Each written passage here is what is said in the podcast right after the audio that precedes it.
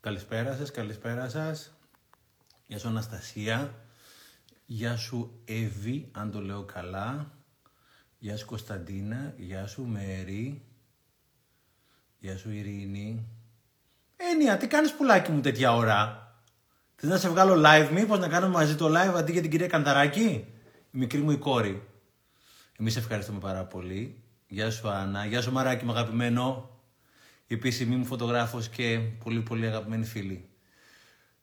Φιλιάκι στοιχείο. Γεια σου μωρό μου. Γεια σου Ανθούλα. Κυρία Κανδαράκη. Γεια σου Ολγάκη. Γεια σου Τζονάρα μου. Και φιλιά στην Καστοριά και. Λοιπόν, πρώτα απ' όλα να διευκρινίσω κάτι, γιατί την προηγούμενη, πριν από ένα μήνα περίπου, είχα τον Ηλία τον Ατζέμι εδώ πέρα σε ένα live. Ο Ηλίας είναι ένας τεράστιος εμνός δάσκαλος, ο οποίος μας φώτισε πραγματικά, ένας άνθρωπος όπου νομίζω ότι είναι πολύ κοντά στη θέωση και ένας πάρα πολύ σεμνός και διακριτικός άνθρωπος. Έλαβα 4-5 μηνύματα, 2 στο YouTube και 2 στο Instagram με κάποια παράπονα. Πρώτα απ' όλα, όταν έχουμε παράπονα τα λέμε και σας ευχαριστώ πάρα πολύ. Εννοείται, ειδικά από τη στιγμή που είναι κόσμια και ήταν όλα κόσμια. Ένα παράπονο ότι σε κάποιες φάσεις διέκοπτα τον Ηλία και του έκοβα λίγο τον ηρμό. Να διευκρινίσω μόνο για ποιο λόγο το έκανα, επειδή κάποιοι από εσάς γνωρίζετε τον Ηλία, κάποιοι δεν τον γνωρίζουν τον Ηλία. Για όσους από εσάς γνωρίζετε τον Ηλία, γνωρίζετε πόσο μεγάλος δάσκαλος είναι.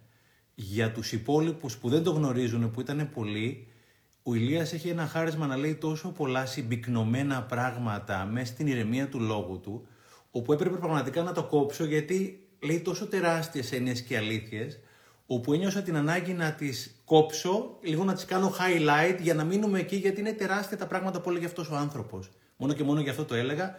Αν κάποιοι, τέλος πάντων, σας ενόχλησε, οτιδήποτε, απολογούμε, δεν υπήρχε πρόθεση. Ξέρετε πολύ καλά ότι ούτε ξερόλας μου αρέσει να το παίζω, μου αρέσει να τιμώ τους καλεσμένους που έχουμε εδώ πέρα. Σήμερα θα έχουμε γεια σας από την Κύπρο, γεια σας την Κύπρο, γεια σας και κυρία Κανδαράκη, μπήκατε. Κάτσε μισό λεπτό να την πετύχω λοιπόν. Να κάνουμε το εξής. Σήμερα έχω έναν εξαιρετικό άνθρωπο και επαγγελματία, θα της στείλω το request τώρα, την οποία είχα την τύχη να την ακούσω σε κάποια συνέντευξη. Η κυρία Κανδαράκη είναι κλινική ψυχοθεραπεύτρια, ψυχολόγος, θα πει περισσότερα πράγματα η ίδια.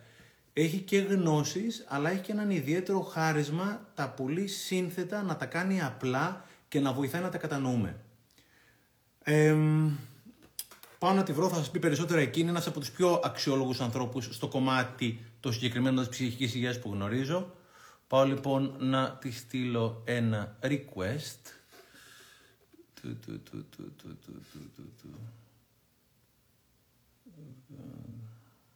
Yes. Invite.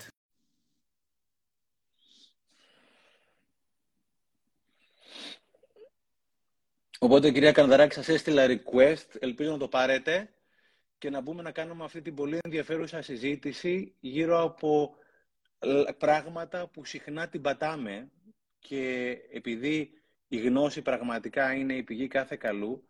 Άννα, θα σε έβαλα μέσα. Γεια σας, γεια σας. Τι κάνετε? Καλησπέρα και από μένα. Ελπίζω να έχω συνδεθεί καλά, γιατί δεν είμαι καθόλου εξοικειωμένη με όλο αυτό. Ελπίζω να με βλέπετε καλά. Εξαιρετικά σας βλέπουμε. Ωραία. Που ξεαγχωθήκατε, που κάναμε και το ενδιάμεσο, τη σύνδεση, για να δούμε ότι πηγαίνουν όλα τεχνικά. Καλά. Τέλεια, τέλεια. Καλησπέρα, καλησπέριζω και όλους. Πρώτα απ' όλα, πραγματικά να πω ότι ευχαριστώ πολύ για αυτή την πρόσκληση. Και να πω κιόλας ότι και τη φιλοξενία, αλλά και για την γενεοδωρία, γιατί όλο αυτό το κομμάτι των social έχει ένα ενδιαφέρον στο πώς μπορεί κάποιος και να προσκαλέσει κάποιον και να μοιραστεί το βήμα με κάποιον. Οπότε πραγματικά σας ευχαριστώ. Εγώ ευχαριστώ και εμείς ευχαριστούμε που θα μας φωτίσετε με τα πάρα πολύ περιεκτικό και απλό τρόπο που έχετε. Θέλετε να μας πείτε δύο λόγια για σας, για όσους από εμάς δεν σας γνωρίζουμε? Ναι. Θα ήθελα να πω, σκέφτομαι τώρα έτσι πώς μου το λέτε αυτό, ότι με είχαν καλέσει κάποια στιγμή, νομίζω κάποιο φροντιστήριο, ήταν, δεν θυμάμαι ακριβώς, να μιλήσω σε νέους φοιτητές ή μάλλον σε μαθητές τρίτης λυκείου, οι οποίοι προβληματίζονταν σχετικά με την πορεία της ζωής τους και τι θα έπρεπε να κάνουν και τι θα έπρεπε να διαλέξουν. Και ο λόγος που με διαλέξανε ήταν γιατί είδαν το βιογραφικό μου. Και είναι ένα βιογραφικό το οποίο δεν είναι καθόλου έτσι, συνηθισμένο, με την έννοια ότι έχω φτάσει εδώ που έχω φτάσει πραγματικά, όχι ούτε καν μέσω Λαμίας, μέσω Καναδά έχω κάνει ένα τεράστιο κύκλο.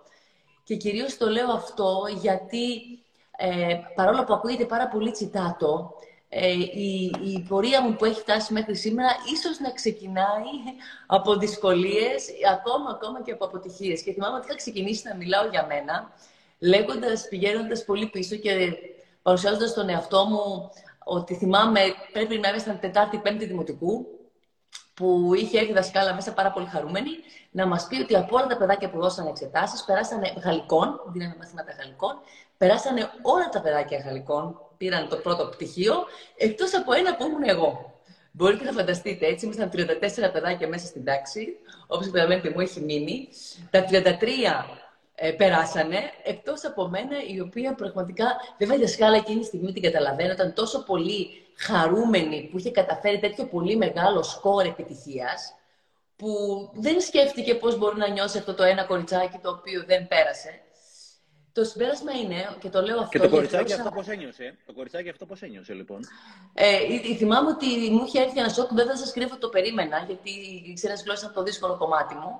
Αλλά αυτό που θέλω να πω είναι ότι τελικά, όσα γαλλικά δεν έμαθα σε όλη τη διάρκεια της ζωής μου και όλη την πίεση από τους γονείς, τελικά τα έμαθα μέσα σε 6 μήνες όταν πραγματικά είχα βαθιά επιθυμία να μάθω γαλλικά, γιατί είχα συγκεκριμένο στόχο, ο οποίος δεν ήταν να μάθω γαλλικά, ήταν να μπορέσω να υπάρξω, να μπορέσω να κάνω αυτό το οποίο πραγματικά επιθυμούσα. Οπότε, πολύ συνοπτικά να πω ότι είμαι κλινική ψυχολόγος, ψυχοθεραπεύτρια. Η πορεία μου ξεκίνησε διαφορετικά, διότι το πρώτο μου πτυχίο είναι αρχαιολογία από το Πανεπιστήμιο Αθηνών. Ξεκίνησα και την επέλεξα την αρχαιολογία για να πω την αλήθεια ότι δεν ήξερα ακριβώς τι είναι αυτό το οποίο θέλω. Οπότε, επειδή μας ακούνε γονείς, ανοίγω μεγάλη παρένθεση και λέω πραγματικά μην φοβάστε τα παιδιά σας, τους γιους και τις κόρες που στη Δευτέρα, στην Τρίτη Λυκείου, στην Πρώτη Λυκείου δεν ξέρουν τι είναι αυτό το οποίο θέλουν. Πιο πολύ τρομάζω με τα παιδιά που έρχονται και μου λένε εγώ ξέρω ακριβώς τι θέλω να γίνω, πάνω απ' ότι τις περισσότερες φορές είναι κατευθυνόμενα.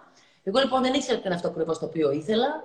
Περνάω λοιπόν στην αρχαιολογία, μου άρεσε να ακουγόταν έτσι και πολύ κουλτουριάρικο και είχε και το συνδυασμό και το πρακτικό κομμάτι γιατί είχε τις ανασκαφές. Δουλεύω στις ανασκαφές 3 χρόνια στην αρχαία Μεσίνη. Μετά βλέπω εκεί ότι αντί να κάθομαι να ασχολούμαι με το τι γίνεται και ποια είναι οι θησαυροί που βρίσκονται, εγώ πήγαινα στους τάφους γιατί ήθελα να δω τις ζωές των ανθρώπων, πώς πέθαναν, ποιοι αγκαλιάστηκαν, πώς βρισκόντουσαν μέσα στους τάφους. Θυμάμαι, με συγκινούσε πάρα πολύ τι έβαζαν, τα κτερίσματα, τι έβαζαν μέσα στους τάφους, τι θησαυρούς έβαζαν για να συνοδεύσουν τους νεκρούς. Οπότε, ήδη από εκεί μου φάνηκε, κατάλαβα ότι με ενδιέφεραν οι σχέσεις των ανθρώπων. Οπότε, από αυτό έφυγα και πήγα στο Παρίσι και σπούδασα ιστορία της τέχνης, γιατί ήθελα κάτι πιο ζωντανό, πιο κοντινό στο κομμάτι του ανθρώπου. Εκεί δίσταζα να κάνω την αλλαγή μου, ήταν πολύ μεγάλη. Γιατί είχα τελειώσει την αρχαιολογία που ήταν μια δύσκολη σχολή. Πηγαίνω λοιπόν στο Πανεπιστήμιο του Λούβρου και εκεί κάνω ιστορία της τέχνης. Επίσης ένα πολύ δύσκολο πτυχίο. Και εκεί πάλι κατάλαβα πλέον πάρα πολύ ξεκάθαρα ότι αντί να κάθομαι να διαβάζω την τεχνοτροπία, αντί να κάθομαι να διαβάζω και να βλέπω για ποιο λόγο χρησιμοποιεί το ένα και το άλλο ο κάθε καλλιτέχνης, καθόμουν και διάβαζα αν ο μπαμπάς του τον είχε υποστηρίξει να γίνει ζωγράφος, ποιοι καλλιτέχνες υπέφεραν από κατάθλιψη, πώς βίωναν όλο αυτό το κομμάτι της δημιουργικότητάς τους και καταλαβαίνω ότι πρέπει να το πάρω εντελώς διαφορετικά. Αφού λοιπόν θυμάμαι ένα βράδυ που την επόμενη μέρα έδινε εξετάσεις εγώ και αντί να κάθομαι να διαβάζω τις εξετάσεις, είχα παρασυρθεί από όλες τις βιογραφίες των καλλιτεχνών. Όλη τους τη ζωή ήθελα να μάθω τι σχέση είχαν στην οικογένειά τους, πώς είχαν μεγαλώσει, τη σχέση με τα αδέρφια τους, ποιοι είχαν εμφανίσει ψυχοπαθολογία. Και εκεί κατάλαβα ότι η Άννα πρέπει να το πάρει διαφορετικά.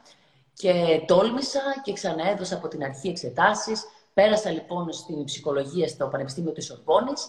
Τελείωσα λοιπόν ψυχολογία στην Σορβόνη. Έκανα τακτιακό στην κλινική ψυχολογία στο ίδιο Πανεπιστήμιο.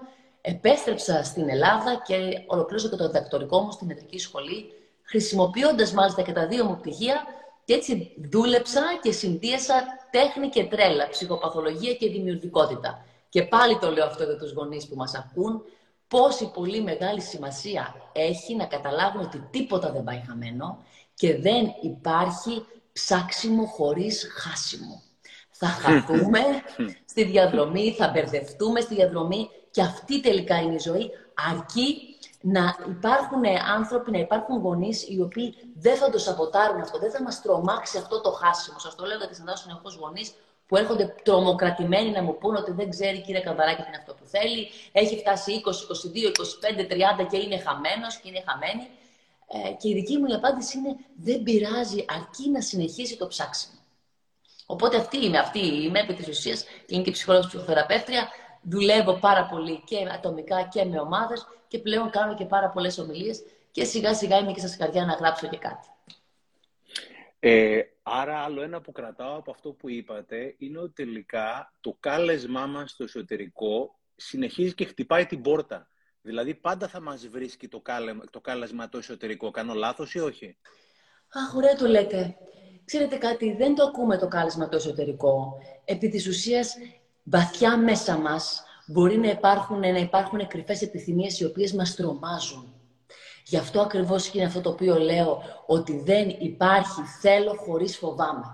Αν κάνεις κάτι και δεν το φοβάσαι, πά να πει ότι δεν το θέλεις αρκετά. Είτε λέγεται να ταξιδέψεις, οπότε θα φοβάσαι αεροπλάνα, θα φοβάσαι τι μπορεί να συμβεί, είτε λέγεται μια γυναίκα ή ένας άντρας, ένας ερωτικός σύντροφος που διστάζεις και σε κρατάει πίσω και σε φοβίζει και πά να πει ότι το θέλεις. Αν δεν το θέλεις αρκετά, αν δεν το φοβάσαι αρκετά, πά να πει ότι δεν το θέλεις. Φόβος και επιθυμία πάνε χέρι-χέρι.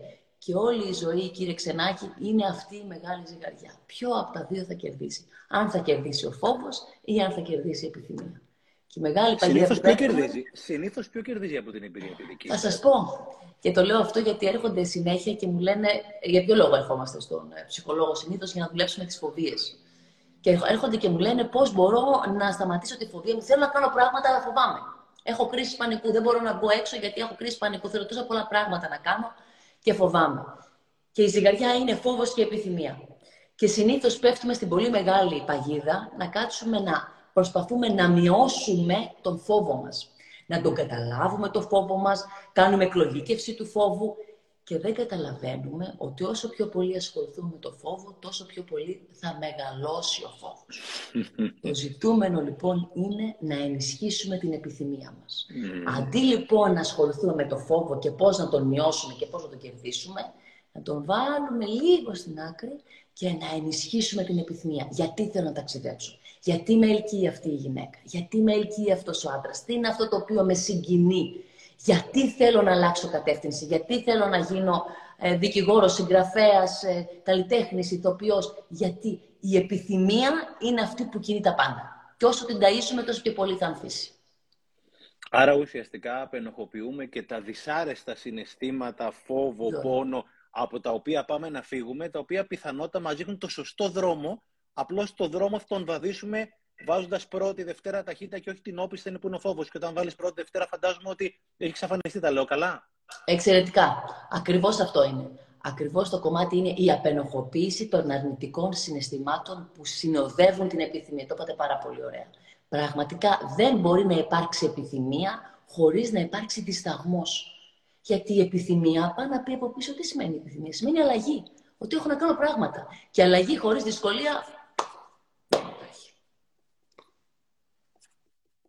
Εγώ σημειώνω εδώ πέρα κατεβατά από αυτά που λέτε. Δηλαδή, τώρα που σας έχω εδώ πέρα, που σας έχουμε τέλος πάντων, τι να πρωτοσυζητήσουμε?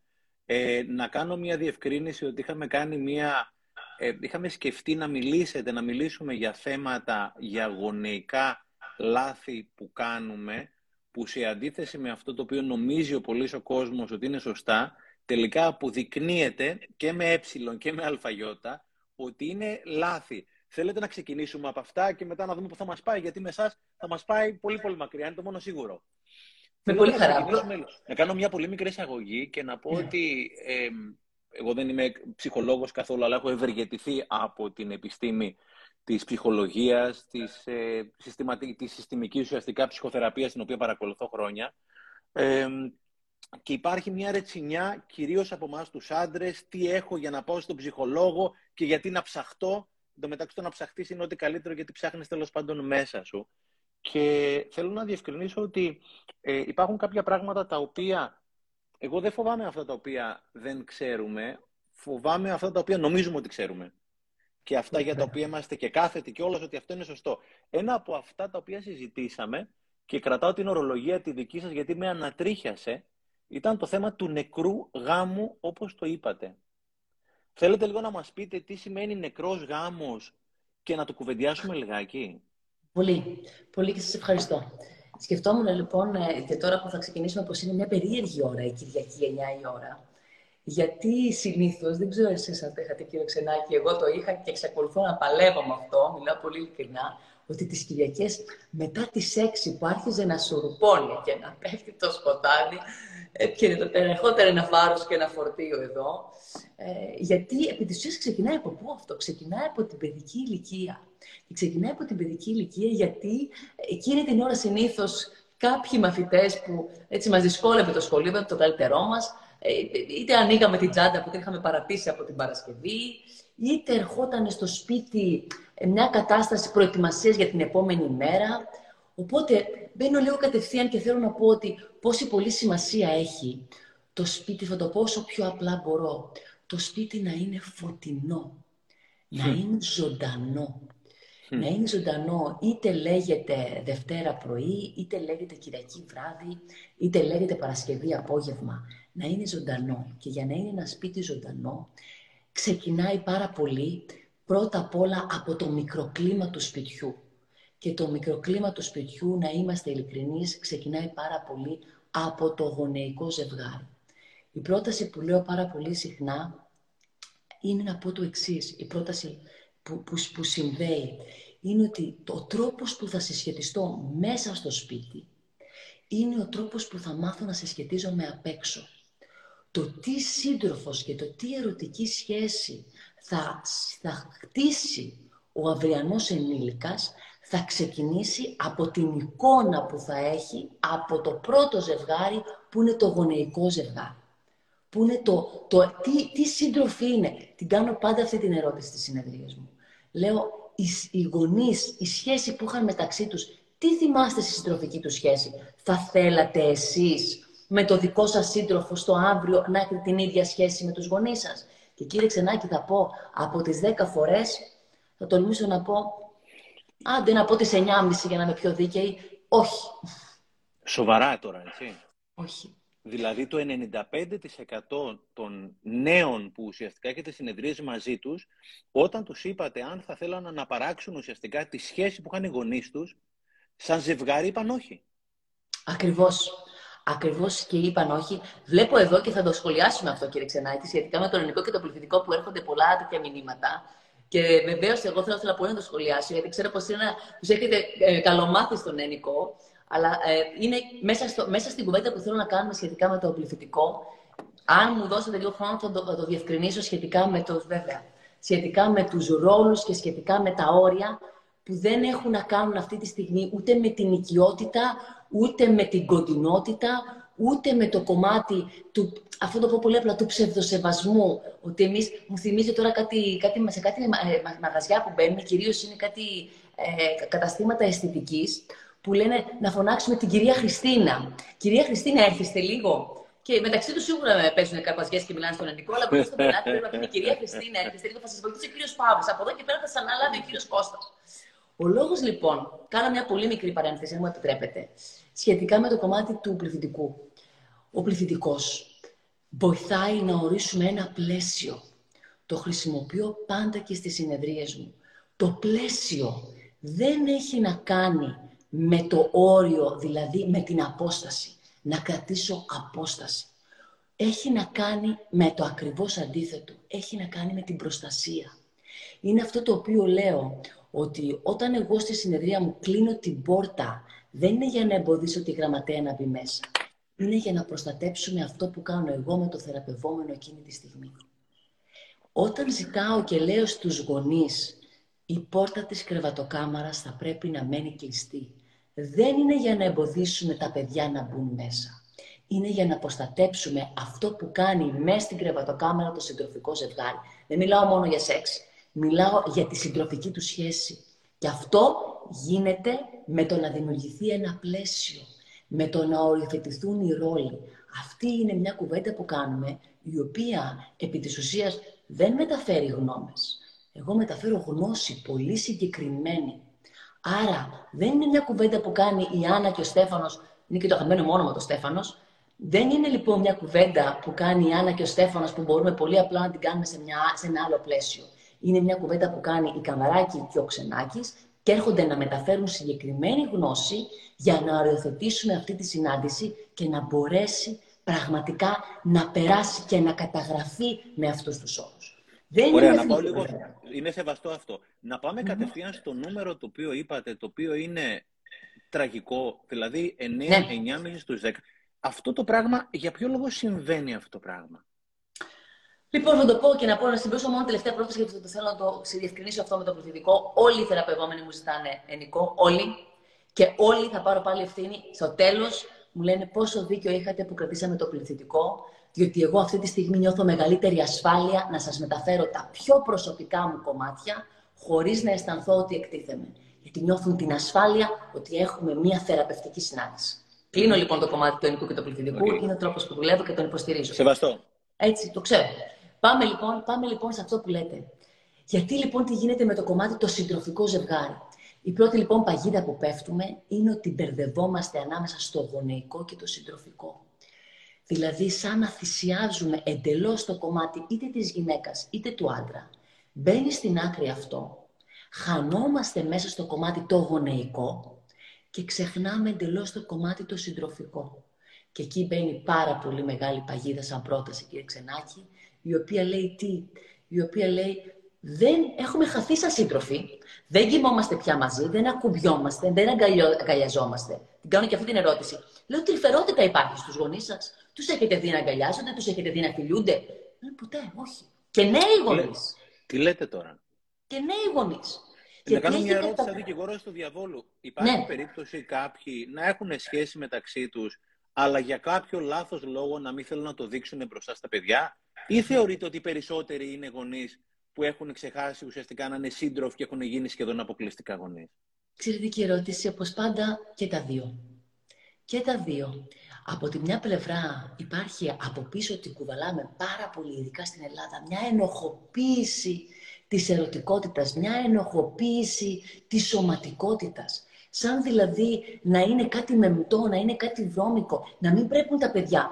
Προφανώς, μέσα να πάλι έρχονται οι ρόλοι και τα πλαίσια και τα όρια. Προφανώς θα υπάρχουν και πλαίσια και όρια. Γι' αυτό επιμένω στο η πόρτα της κρεβατοκάμαρας να κλείνει και να μην κοιμόμαστε όλοι μαζί. Γιατί εδώ πέρα, αλλά θα πρέπει να δείξουμε και τρυφερότητα, θα πρέπει να δείξουμε και σωματικότητα, θα πρέπει να απενοχοποιήσουμε και τους έφηβους, να μπορέσουν αντίστοιχα να χαρούν και τη σωματικότητά τους και όχι να την ενοχοποιήσουμε. Από τη μια πλευρά λοιπόν νομίζουν πως εμείς αυτό πρέπει να το κουκουλώνουμε εντελώς, να μην το επιτρέπουμε, ή από την άλλη πλευρά, γιατί ξέρετε, τα σώματα είναι ζωντανοί οργανισμοί. Αν δεν τα ποτίσουμε, παγώνουν. Αν τα ξεχάσουμε, μένουν στην άκρη και μετά είναι ακόμα πιο δύσκολο να πλησιάσουμε. Ξέρετε πόσο σκληρό είναι να είσαι στο ίδιο κρεβάτι και να προσέχεις να μην ακουμπήσεις τον διπλανό? Απαπα. Να ρωτήσω κάτι. Μπαίνω κατευθείαν στο ζουμί. Για ποιο λόγο είναι κακό τα παιδιά να κοιμούνται μαζί με τους γονείς και πολλές φορές δεν ξεκινάει σαν κανόνας, αλλά τα παιδιά έχουν συνηθίσει 3 ή 4 η ώρα το πρωί να έρχονται στους γονείς. Πολύ συχνά ο μπαμπάς, η μαμά είναι κατάκοποι για να το πάνε πίσω και οπότε αφήνουν τα παιδιά να κοιμούνται στο κρεβάτι και αυτό τελικά γίνεται συνήθεια. Και συχνά μιλάω με φίλες μαμάδες οι οποίοι λένε ότι ο Γιώργος μου έρχεται κάθε βράδυ 3-4 η ώρα και κοιμούμαστε μετά όλοι μαζί. Είστε μέσα στην ελληνική οικογένεια και είναι έτσι ακριβώς. Πρώτα απ' όλα θέλουμε πολύ τίμια. Είναι πολύ ανθρώπινο. Είναι ωραία εμείς από εδώ πέρα, έτσι, από τον καναπέ μας να δίνουμε εντολές και να λέμε ποιο είναι το ιδανικό, αλλά πραγματικά είναι πάρα πολύ ανθρώπινο, είναι πάρα πολύ κατανοητό όταν είμαι εξουθενωμένος να δεχτώ να έρθει και ο γιος και η κόρη στο κρεβάτι και να κοιμηθούν, ή αντίστοιχα ακόμα πιο πίσω και να δώσω το στήθος για να κοιμηθεί το βρέφος και τελικά το βρέφος να γίνεται παιδί και εμείς να συνεχίσουμε να θυλάζουμε. Αυτά είναι πάρα πολύ συχνά φαινόμενα. Είναι πολύ ανθρώπινα, θα πω. Όμως, πραγματικά παίρνω ευθύνη και λέω πόση πολύ μεγάλη προσοχή χρειάζεται και ναι, χρειάζεται και υπομονή και ναι, χρειάζεται και κόπος. Δεν θα πρέπει να το επιτρέψουμε, διότι εκεί μπερδεύονται οι ρόλοι. Μπερδεύονται οι ρόλοι γιατί σκεφτείτε ότι είτε ο γιος είτε η κόρη, στην αρχή εγώ τους λέω πως τα μωρά τι είναι. Τα μωρά είναι χνουδωτές μπαλίτσες που εκπέμπουν ακατάπαυση τρυφερότητα. Ανεφόρον. Έρχονται γυναίκες και μου λένε, ξέρετε κάτι, είναι ο γιος μου και η κόρη μου σε αυτή την ηλικία, είναι εκείνοι οι οποίοι δεν με κρίνουν, δεν με αποδέχονται όπως είμαι. Έρχονται και τρυπώνουν πάνω από μένα. Σε ποια ηλικία αναφέρεστε τώρα, σε ποια ηλικία αναφέρεστε? Μιλάω κυρίως πριν την εφηβεία. Έτσι, από βρέφη μέχρι και παιδική ηλικία, περίπου 10-11 ετών, είναι τα παιδιά που βγάζουν συνεχώς αγάπη ακατάπαυστη. Και οπότε μια μητέρα και ένας πατέρας αντίστοιχα, κυρίως όμως η μητέρα, η οποία έχει βιώσει πάρα πολύ κριτική στη δική της ζωή, έχει νιώσει και από τον άντρα της να της έχει καλλιεργηθεί η ανασφάλεια, το αποτέλεσμα ποιο είναι? Το ότι έρχεται ένα παιδί και της δίνει τόσο πολύ ανιδιοτελή αγάπη και ανιδιοτελή τρυφερότητα. Αυτό της καλλιεργεί και της κουμπώνει μεγάλα κενά μέσα της, που κυρίως και πάλι παίρνουν ευθύνη, είναι εκείνη που δυσκολεύεται να τα αποχωριστεί. Έρχονται οι μητέρες και μου λένε, κυρία Κανδαράκη, μην μου το κάνετε αυτό, μην μου πείτε ότι πρέπει να φύγει από το κρεβάτι. Και λέω, δυστυχώς θα πρέπει, γιατί εκεί ένα σώμα παγωμένο, όπως είπα προηγουμένως, μετά θα πρέπει να ξαναπαγώσει και να καταλάβει ότι πάει να ζεσταθεί από λάθος φωτιά. Και θα πάρω πάλι ευθύνη και αυτή η λάθος φωτιά θα κάψει ό,τι πιο πολύ αγαπάμε και το ξέρω πως θα αγαπάμε που θα είναι το παιδί μας, η κόρη μας ή ο γιος μας. Γιατί παιδιά τα οποία κοιμούνται μαζί με τους γονείς, μετά δυσκολεύονται πάρα πολύ στην ενηλική της συντροφική τους ζωή. Δυσκολεύονται πολύ στο συντροφικό τους κομμάτι, το μελλοντικό. Ένα παράδειγμα, δηλαδή, σε τι μπορεί να δυσκολεύεται ένα παιδί το οποίο κοιμόταν με τη μαμά του μέχρι τα 12-13 του χρόνια? Ένα παράδειγμα ή κάτι ενδεικτικό να μας βοηθήσετε? Πάμε να το δούμε λοιπόν. Εδώ ξεκινάει ο μαγικός και τους προσκαλώ όλους να διαβάσουν το μητρικό δεσμό. Attachment theory του Bowlby. Που εκεί είναι όλο. Είναι λίγο περίπλοκο. Το βιβλίο λέγεται Μητρικός Δεσμός. Ναι, δεν είναι βιβλίο, είναι η θεωρία, το attachment theory του Bowlby.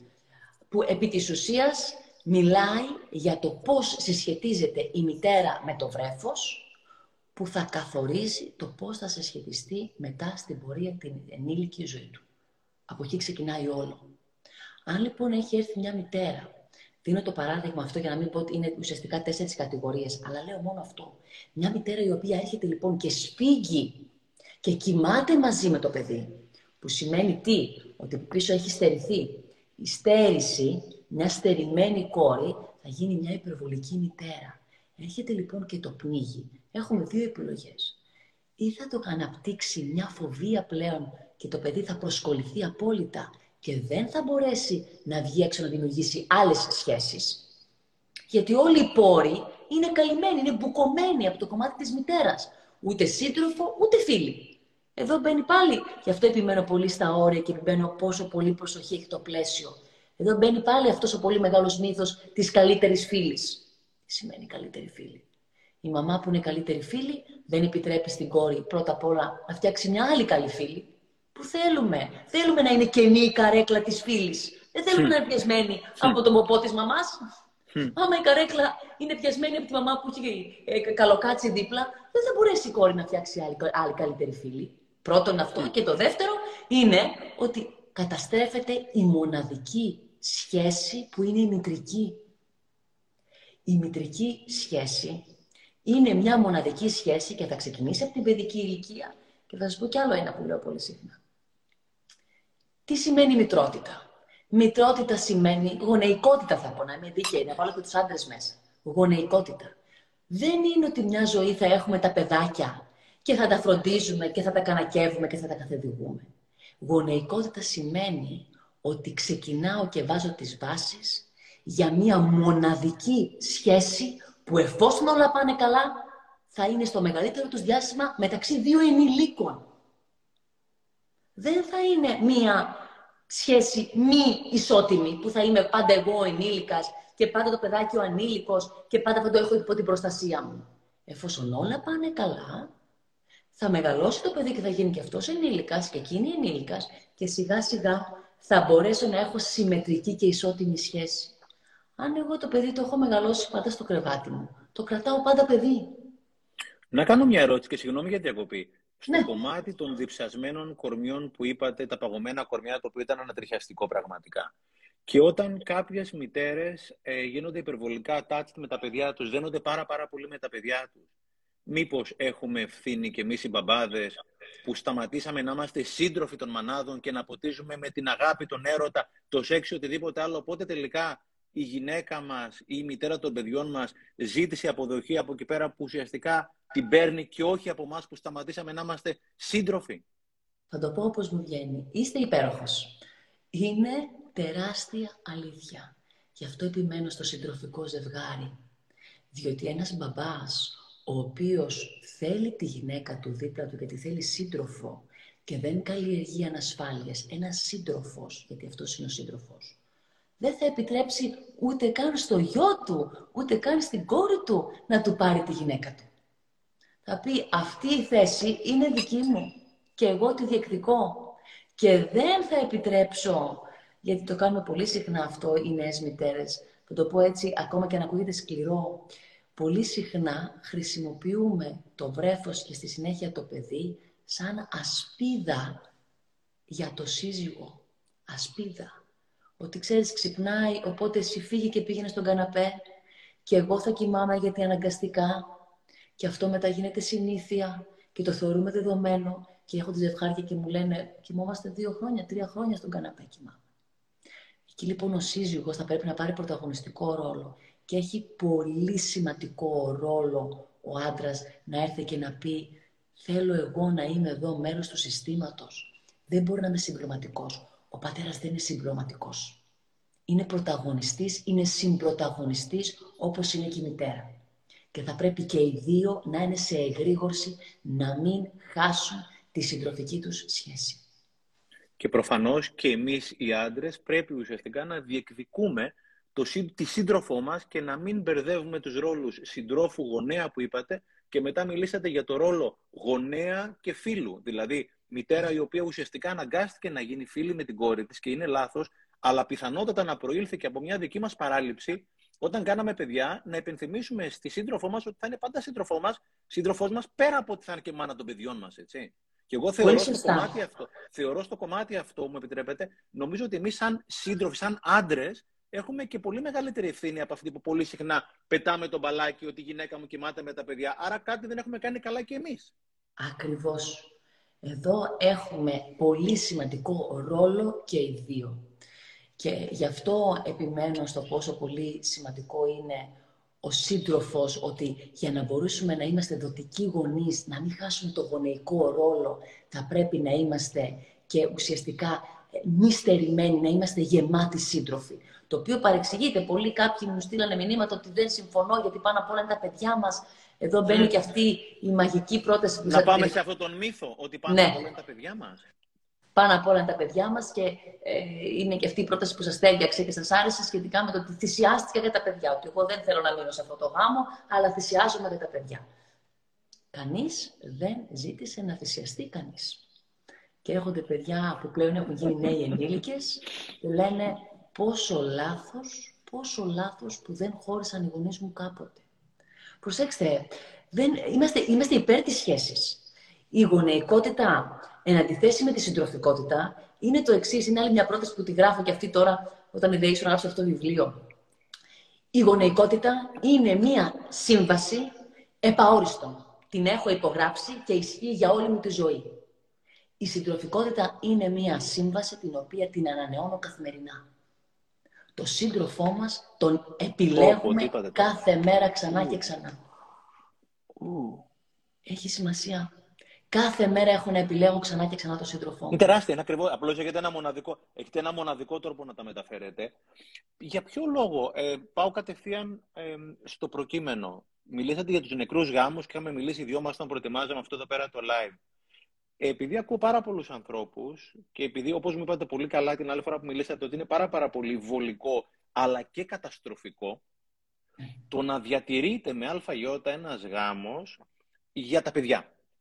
Και έχω πολλές περιπτώσεις που κρατήθηκε ο γάμος μέχρι την ενήλικη ζωή των παιδιών, τα παιδιά θέλουν να είναι οι γονείς μαζί και διατηρούμε κάποιους νεκρούς γάμους. Για ποιο λόγο αυτό το πράγμα θεωρείτε ότι είναι πολύ βλαβερό ή καταστροφικό και τι λέει η εμπειρία η δική σας από ανθρώπους οι οποίοι διατηρούν τέτοιες σχέσεις? Εδώ λοιπόν έχουμε να δούμε το εξής. Πρώτα απ' όλα, παρόλο που γίνομαι σκληρή, ξέρετε στην ψυχοθεραπεία τι κάνουμε. Παίρνουμε την ευθύνη για τον εαυτό μας. Οπότε γίνομαι σκληρή, αλλά είναι ο μόνος τρόπος για να μπορέσουμε. Σκληρή με τρυφερότητα, θα πω εγώ. Έτσι, σκληρή με τρυφερότητα. Γιατί είναι βολικό, γιατί επί της ουσίας χρησιμοποιούμε τα παιδιά για μια δική μας αδυναμία. Για μια δική μας φοβία. Πάλι εδώ πέρα μπαίνει το δίλημμα φόβος και επιθυμία. Έρχονται και μου λένε. Άντε και να φύγω από το σπίτι, πού θα πάω, τι θα συναντήσω απ' έξω. Πού θα πάω, τουλάχιστον αυτό είναι γνώριμο, το ξέρω, δεν μ' αρέσει, αλλά είναι γνώριμο. Ο κίνδυνος λοιπόν που υπάρχει είναι το πρώτο κομμάτι, ότι το παιδί καταγράφει ότι αυτό το συντροφικό, παύλα νεκροσυντροφικό ζευγάρι είναι αναμενόμενο. Ότι αυτό αναζητώ, ότι δεν υπάρχει πραγματική ερωτική σχέση. Ότι αυτό είναι ένα λογικό ζευγάρι. Αφού τους κάνω αυτή την ερώτηση και με βλέπουν και με κοιτάζουν με περιέργεια ότι τι εννοείται η συντροφική του σχέση. Λέω είναι ζευγάρι, είναι ένα ζωντανό ερωτικό ζευγάρι. Δεν λέω αν κάνουν έρωτα μπροστά σας. Λέω αν αγκαλιάζονται, αν κοιτούνται στα μάτια, αν οι δυο τους έχουν δικά τους πράγματα να κουβεντιάσουν. Σας το λέω αυτό. Γιατί έρχονται ζευγάρια να μιλήσουν για τα παιδιά τους, τις περισσότερες φορές θα μου μιλήσουν για δύο πράγματα οι γονείς. Είτε γιατί δεν είναι καλοί μαθητές και τους τρομοκρατεί, είτε γιατί τρέμουν, μήπως το παιδί, ο γιος βγει ομοφυλόφιλος. Αυτά τα δύο είναι που μας ανησυχούν. Αν έχει φίλους το παιδί, αν είναι χαρούμενο, αν χαίρεται, αν απολαμβάνει, αν έχει καλή σύνδεση με το σώμα του και με επαφή με το σώμα του και με τους υπόλοιπους, δεν το κοιτάζουν. Και όταν τους λέω, ωραία, το άκουσα, έχετε αγωνία για τον Κώστα, τι μαθητής είναι, έχετε αγωνία για τα παραπάνω κιλά της Μαρίας, το άκουσα. Ας μην μιλήσουμε για αυτά, ας μην μιλήσουμε για τα παιδιά σας. Ελάτε να μιλήσουμε για κάτι άλλο που αφορά εσάς. Πέφτει μια σιωπή. Δεν πιάσουν τίποτα δικό τους. Άρα τελικά το μόνο που μας κρατάει είναι τα παιδιά, δεν υπάρχει κάτι άλλο. Άρα λέτε ότι τα παιδιά με μαθηματική ακρίβεια θα αναπαράξουν αυτό το νεκροσυντροφικό μοντέλο στη σχέση τους. Ακριβώς. Θα ξεκινήσουν ήδη με ένα παγωμένο κομμάτι. Γι' αυτό και επιμένω ότι ακόμα και ένας γονιός ο οποίος παίρνει τη γενναία απόφαση, εφόσον βλέπει ότι δεν μπορεί να έχει μια υγιή σχέση, επιμένω, δεν είμαστε της τοποθέτησης, δεν ταιριάζει, χωρίζουμε. Προφανώς το δουλεύουμε, προφανώς το επεξεργαζόμαστε. Χαίρομαι τα ζευγάρια που έρχονται να δουλέψουν το γάμο τους. Αλλά όταν δούμε ότι αυτό δεν λειτουργεί, είναι πολύ καλύτερο να πάρω την απόφαση για έναν υγιή χωρισμό, από ότι να συνεχίσω να ζω μέσα σε μία νοσηρή σχέση. Τα ζευγάρια λοιπόν που έρχονται να δουλέψουν έναν υγιή χωρισμό, παίρνω ευθύνη και λέω πόση σημασία έχει, με πολύ προσοχή, να συνεχίσουν να είναι ερωτικοί άνθρωποι. Που σημαίνει. Δεν μπορεί μετά εγώ να πω από τότε που χώρισα αφοσιώθηκα απόλυτα στο παιδί μου. Γιατί αυτό είναι τεράστιο φορτίο για τις πλάτες του παιδιού. Δεν μπορεί το παιδί να κυκλοφορεί και να πάει να κάνει μια εκδρομή και να σκέφτεται τη μαμά που έχει μείνει πίσω μόνη της. Εντάξει παιδάκι μου, πήγαινε. Εγώ εδώ είμαι, θα περιμένω. Αυτό το παθητικό επιθετικό το οποίο τελικά μας έχει οδηγήσει, άλλη πρόταση που θέλω να γράψω, στο εθνικό μας συναίσθημα. Το εθνικό συναίσθημα λέγεται ενοχή. Τι λέτε τώρα? Να ρωτήσω κάτι. Για ποιο λόγο είναι εθνικό συναίσθημα και δεν είναι ένα συναίσθημα? Δεν το συναντάτε σε άλλους λαούς τόσο πολύ? Όχι, δεν το συναντάω τόσο πολύ σε άλλους λαούς. Και έχω ζήσει 9 χρόνια στο Παρίσι και έχω ζήσει και στον Καναδά και έχω υπάρξει και στην Αμερική. Δεν υπάρχει αυτό το συναίσθημα, γιατί θέλω να είμαι όμως δίκαιη. Στην Ελλάδα η οικογένεια εγώ τη χαρακτηρίζω σαν τη φωτιά. Αν πας πολύ κοντά θα καείς. Αν πας πολύ μακριά θα κρυώσεις. Έχει σημασία να κρατάς τη σωστή απόσταση για να σε κρατάει ζεστό. Έχουμε πολύ ψηλά το κομμάτι της οικογένειας. Έχουμε πάρα πολύ ψηλά ακόμα και την παρεμβατικότητα των γονιών. Στο εξωτερικό, εγώ δεν θα το ξεχάσω ποτέ, μου είχε μείνει, που μιλούσα με μια φίλη μου αγαπημένη Γαλλίδα που ήταν Εβραία και μου λέει: Α, πρέπει να δώσω και τα 200 ευρώ στον πατέρα μου. Λέω: Τι πράγμα, μου λέει το ενίκιο. Από τότε που πήγα 18. Πληρώνω ενίκιο για το δωμάτιό της. Αυτά δεν υπάρχουν στην Ελλάδα. Όπως δεν υπάρχουν και πολλοί άστεγοι, γιατί έχουμε οικογένειες. Δεν θα αφήσουμε. Θα πάρουμε, θα πούμε, ο Κώστας που είναι ο τριτοξάδερφος, έχει μείνει χωρίς σπίτι, έχει μείνει χωρίς δουλειά, να βοηθήσουν όλοι. Να... Υπάρχει αυτό το κομμάτι. Στο εξωτερικό δεν υπάρχει. Να ρωτήσω κάτι. Ερώτηση. Στους γονείς οι οποίοι λένε, ρε παιδί μου, τα παιδιά μας θέλουν να μένουμε μαζί. Δηλαδή, αυτή τη στιγμή, εάν χωρίσουμε, θα βλέπω κι εγώ λιγότερο τον μπαμπά, θα βλέπουν τα παιδιά λιγότερο τον μπαμπά, θα βλέπουν και λιγότερο και εμένα. Και στο φινάλε υπάρχει μια οικονομική συνθήκη, μοιραζόμαστε ένα ενίκιο και στο τέλος βάζουν και εμβόλυμα τα παιδιά, χρησιμοποιώντας τα παιδιά. Μα τα παιδιά δεν θέλουν να χωρίσουν, θέλουν και τους δύο γονείς μαζί. Τι ουσιαστικά αντιτείνεται σε αυτό το πράγμα, το οποίο για μένα, παρότι δεν είμαι ειδικός, είναι κάτι εγκληματικό και το έχω βρει πραγματικά τα εγκλήματα, έχω δει να προοδεύουν μήνα-μήνα, χρόνο με το χρόνο τα παιδιά αυτά. Τι αντιτείνεται στους γονείς όταν λένε ότι τα παιδιά μου δεν θέλουν να χωρίσουν? Ωραία. Για να δούμε λοιπόν. Ας το κάνουμε λοιπόν πράξη αυτό, έτσι. Τα παιδιά μας λοιπόν δεν θέλουν να χωρίσουν. Ενώ εμείς έχουμε χωρίσει. Σαν σύντροφοι δεν είμαστε πλέον μαζί. Έχουμε χωρίσει. Άρα λοιπόν οι επιλογές είναι δύο. Πρώτη επιλογή. Να νεκρώσουμε εμείς σαν σώματα, που σημαίνει να κοιμόμαστε χωριστά, αλλά να μην έχουμε ερωτική ζωή. Πρώτη επιλογή. Και πιστέψτε με, και μιλάω σε όλους τους γονείς, είναι εντυπωσιακό πώς τα παιδιά καταλαβαίνουν τα πάντα. Καταγράφουν τα πάντα. Δεν θα το ξεχάσω, το λέω πολύ συχνά, καλή του ώρα, εκεί που είναι θεραπευόμενος. Είχε έρθει μια οικογένεια πάλι με ένα ζευγάρι που χώριζε. Η μαμά κατηγορούσε τον μπαμπά ότι εγώ ήμουν πάντοτε, τα πήγαινα παντού στα φροντιστήρια, στις σχολικές δραστηριότητες, εσύ ήσουν απόν. Και μένω μετά με το γιο μέσα, ο οποίος ήταν 14 ετών. Και λέω η μητέρα σου, και τον έβλεπα να έχει έναν υπόκοφο θυμό για τη μητέρα, πολύ έντονο. Έναν υπόκοφο θυμό. Λέω, γιατί λέω έτσι αυτό το θυμό με τη μητέρα, λέω. Η μητέρα από ό,τι ακούστηκε εδώ μπροστά σε όλους, πήγαινε παντού, έβρισκε χρόνο. Και μου λέει, κυρία Κανδαράκη, με πήγαινε, λέει, παντού. Ναι, εγώ ξέρω, λέει, για ποιο λόγο με πήγαινε, λέει. Με πήγαινε γιατί τα είχε φτιάξει με τον προπονητή του Βόλεϊ. Λέω, το έχεις δει? Όχι. Ένα βλέμμα της μόνο, κοίταξα, το κατάλαβα αμέσως. Άρα, καταγράφονται όλα από τα παιδιά. Η πρώτη λοιπόν επιλογή είναι, γιατί χάνομαι εγώ λίγο κουβέντες, η πρώτη λοιπόν επιλογή στην ερώτησή σας είναι ότι ή θα είμαστε λοιπόν και οι δύο νεκροί και θα είμαστε μόνο ο μπαμπάς και η μαμά, αλλά όχι άντρας και όχι γυναίκα, για να μην υπάρχουν το κομμάτι το ερωτικό το οποίο είναι νεκρό μέσα στο σπίτι, ή η δεύτερη επιλογή, η οποία ποια είναι, να μπουν τρίτα πρόσωπα. Και τι θα γίνει με τα τρίτα πρόσωπα? Για να το δούμε, θα κάνουμε κοινόβιο, θα έρχεται η φίλη του μπαμπά, άλλη πάλι ιστορία που μου θύμισε μια άλλη αγαπημένη θεραπευόμενη που ήταν έξω και πέτυχε τον μπαμπά της με τη σύντροφο και δεν ήξερε πώς να κρυφτεί από την ντροπή της και από τη δυσκολία της. Άρα, πόσα διπλά μηνύματα δίνουμε στα παιδιά. Τι σημαίνει δηλαδή, ποια είναι η καταγραφή ως ερωτικό ζευγάρι, ποια είναι η καταγραφή ως εμπιστοσύνη, τι λέμε αλήθεια και τι δεν λέμε αλήθεια, τι ανοίγουμε και τι δεν ανοίγουμε, πώς θα αρχίσουμε να υπάρχουμε μέσα από κλειστές πόρτες, να κουβεντιάζουμε και να ψιθυρίζουμε. Πώς θα υπάρξει λοιπόν ένα σύστημα το οποίο να έχει ειλικρίνεια και τελικά εμπιστοσύνη και ασφάλεια, όταν τελικά είναι δύο γονείς, οι οποίοι είναι μόνο γονείς και δεν είναι σύντροφοι. Και τελικά τι καταγράφεται από κάτω? Το πρώτο που καταγράφεται είναι τρέμω πως κάποια στιγμή κάποιος από τους δύο θα φύγει. Γιατί δεν είναι ανοιχτά τα πράγματα. Ποιος τρέμει? Τα παιδιά. Στα παιδιά εστιάζουν. Φοβούνται ότι υπάρχει μια κατάσταση η οποία είναι σε αναμονή. Κρέμεται. Όλα κρέμονται και τίποτα δεν πέφτει. Κρέμεται κάτι. Φοβάμαι λοιπόν ότι κάποιος από τους δύο θα φύγει. Κάτι συμβαίνει απ' έξω. Τα παιδιά μπαίνουν σε μια διαδικασία να έχουν τις κεραίες ανοιχτές. Να ασχολούνται με τους γονείς. Ενώ δεν θέλουμε τα παιδιά να ασχολούνται με τους γονείς. Θέλουμε οι γονείς να ασχολούνται με τα παιδιά και τα παιδιά να ασχολούνται με τον εαυτό τους. Πολλό δε μάλλον αν αυτό έρχεται και στη μαγική και την πολύ δύσκολη αλλά τόσο όμορφη περίοδο της εφηβείας. Γιατί αυτό είναι πολύ συχνά να έρχεται στην εφηβεία. Είναι οι γονείς 13, 14, 15 χρόνια μαζί και εκεί αρχίζουν τα προβλήματα στο κομμάτι το συντροφικό. Οπότε τα παιδιά χάνονται στο να μπουν στη διαδικασία. Επί της ουσίας, να καταλάβουν τι γίνεται σε αυτό το ζευγάρι. Το πρώτο κομμάτι είναι αυτό.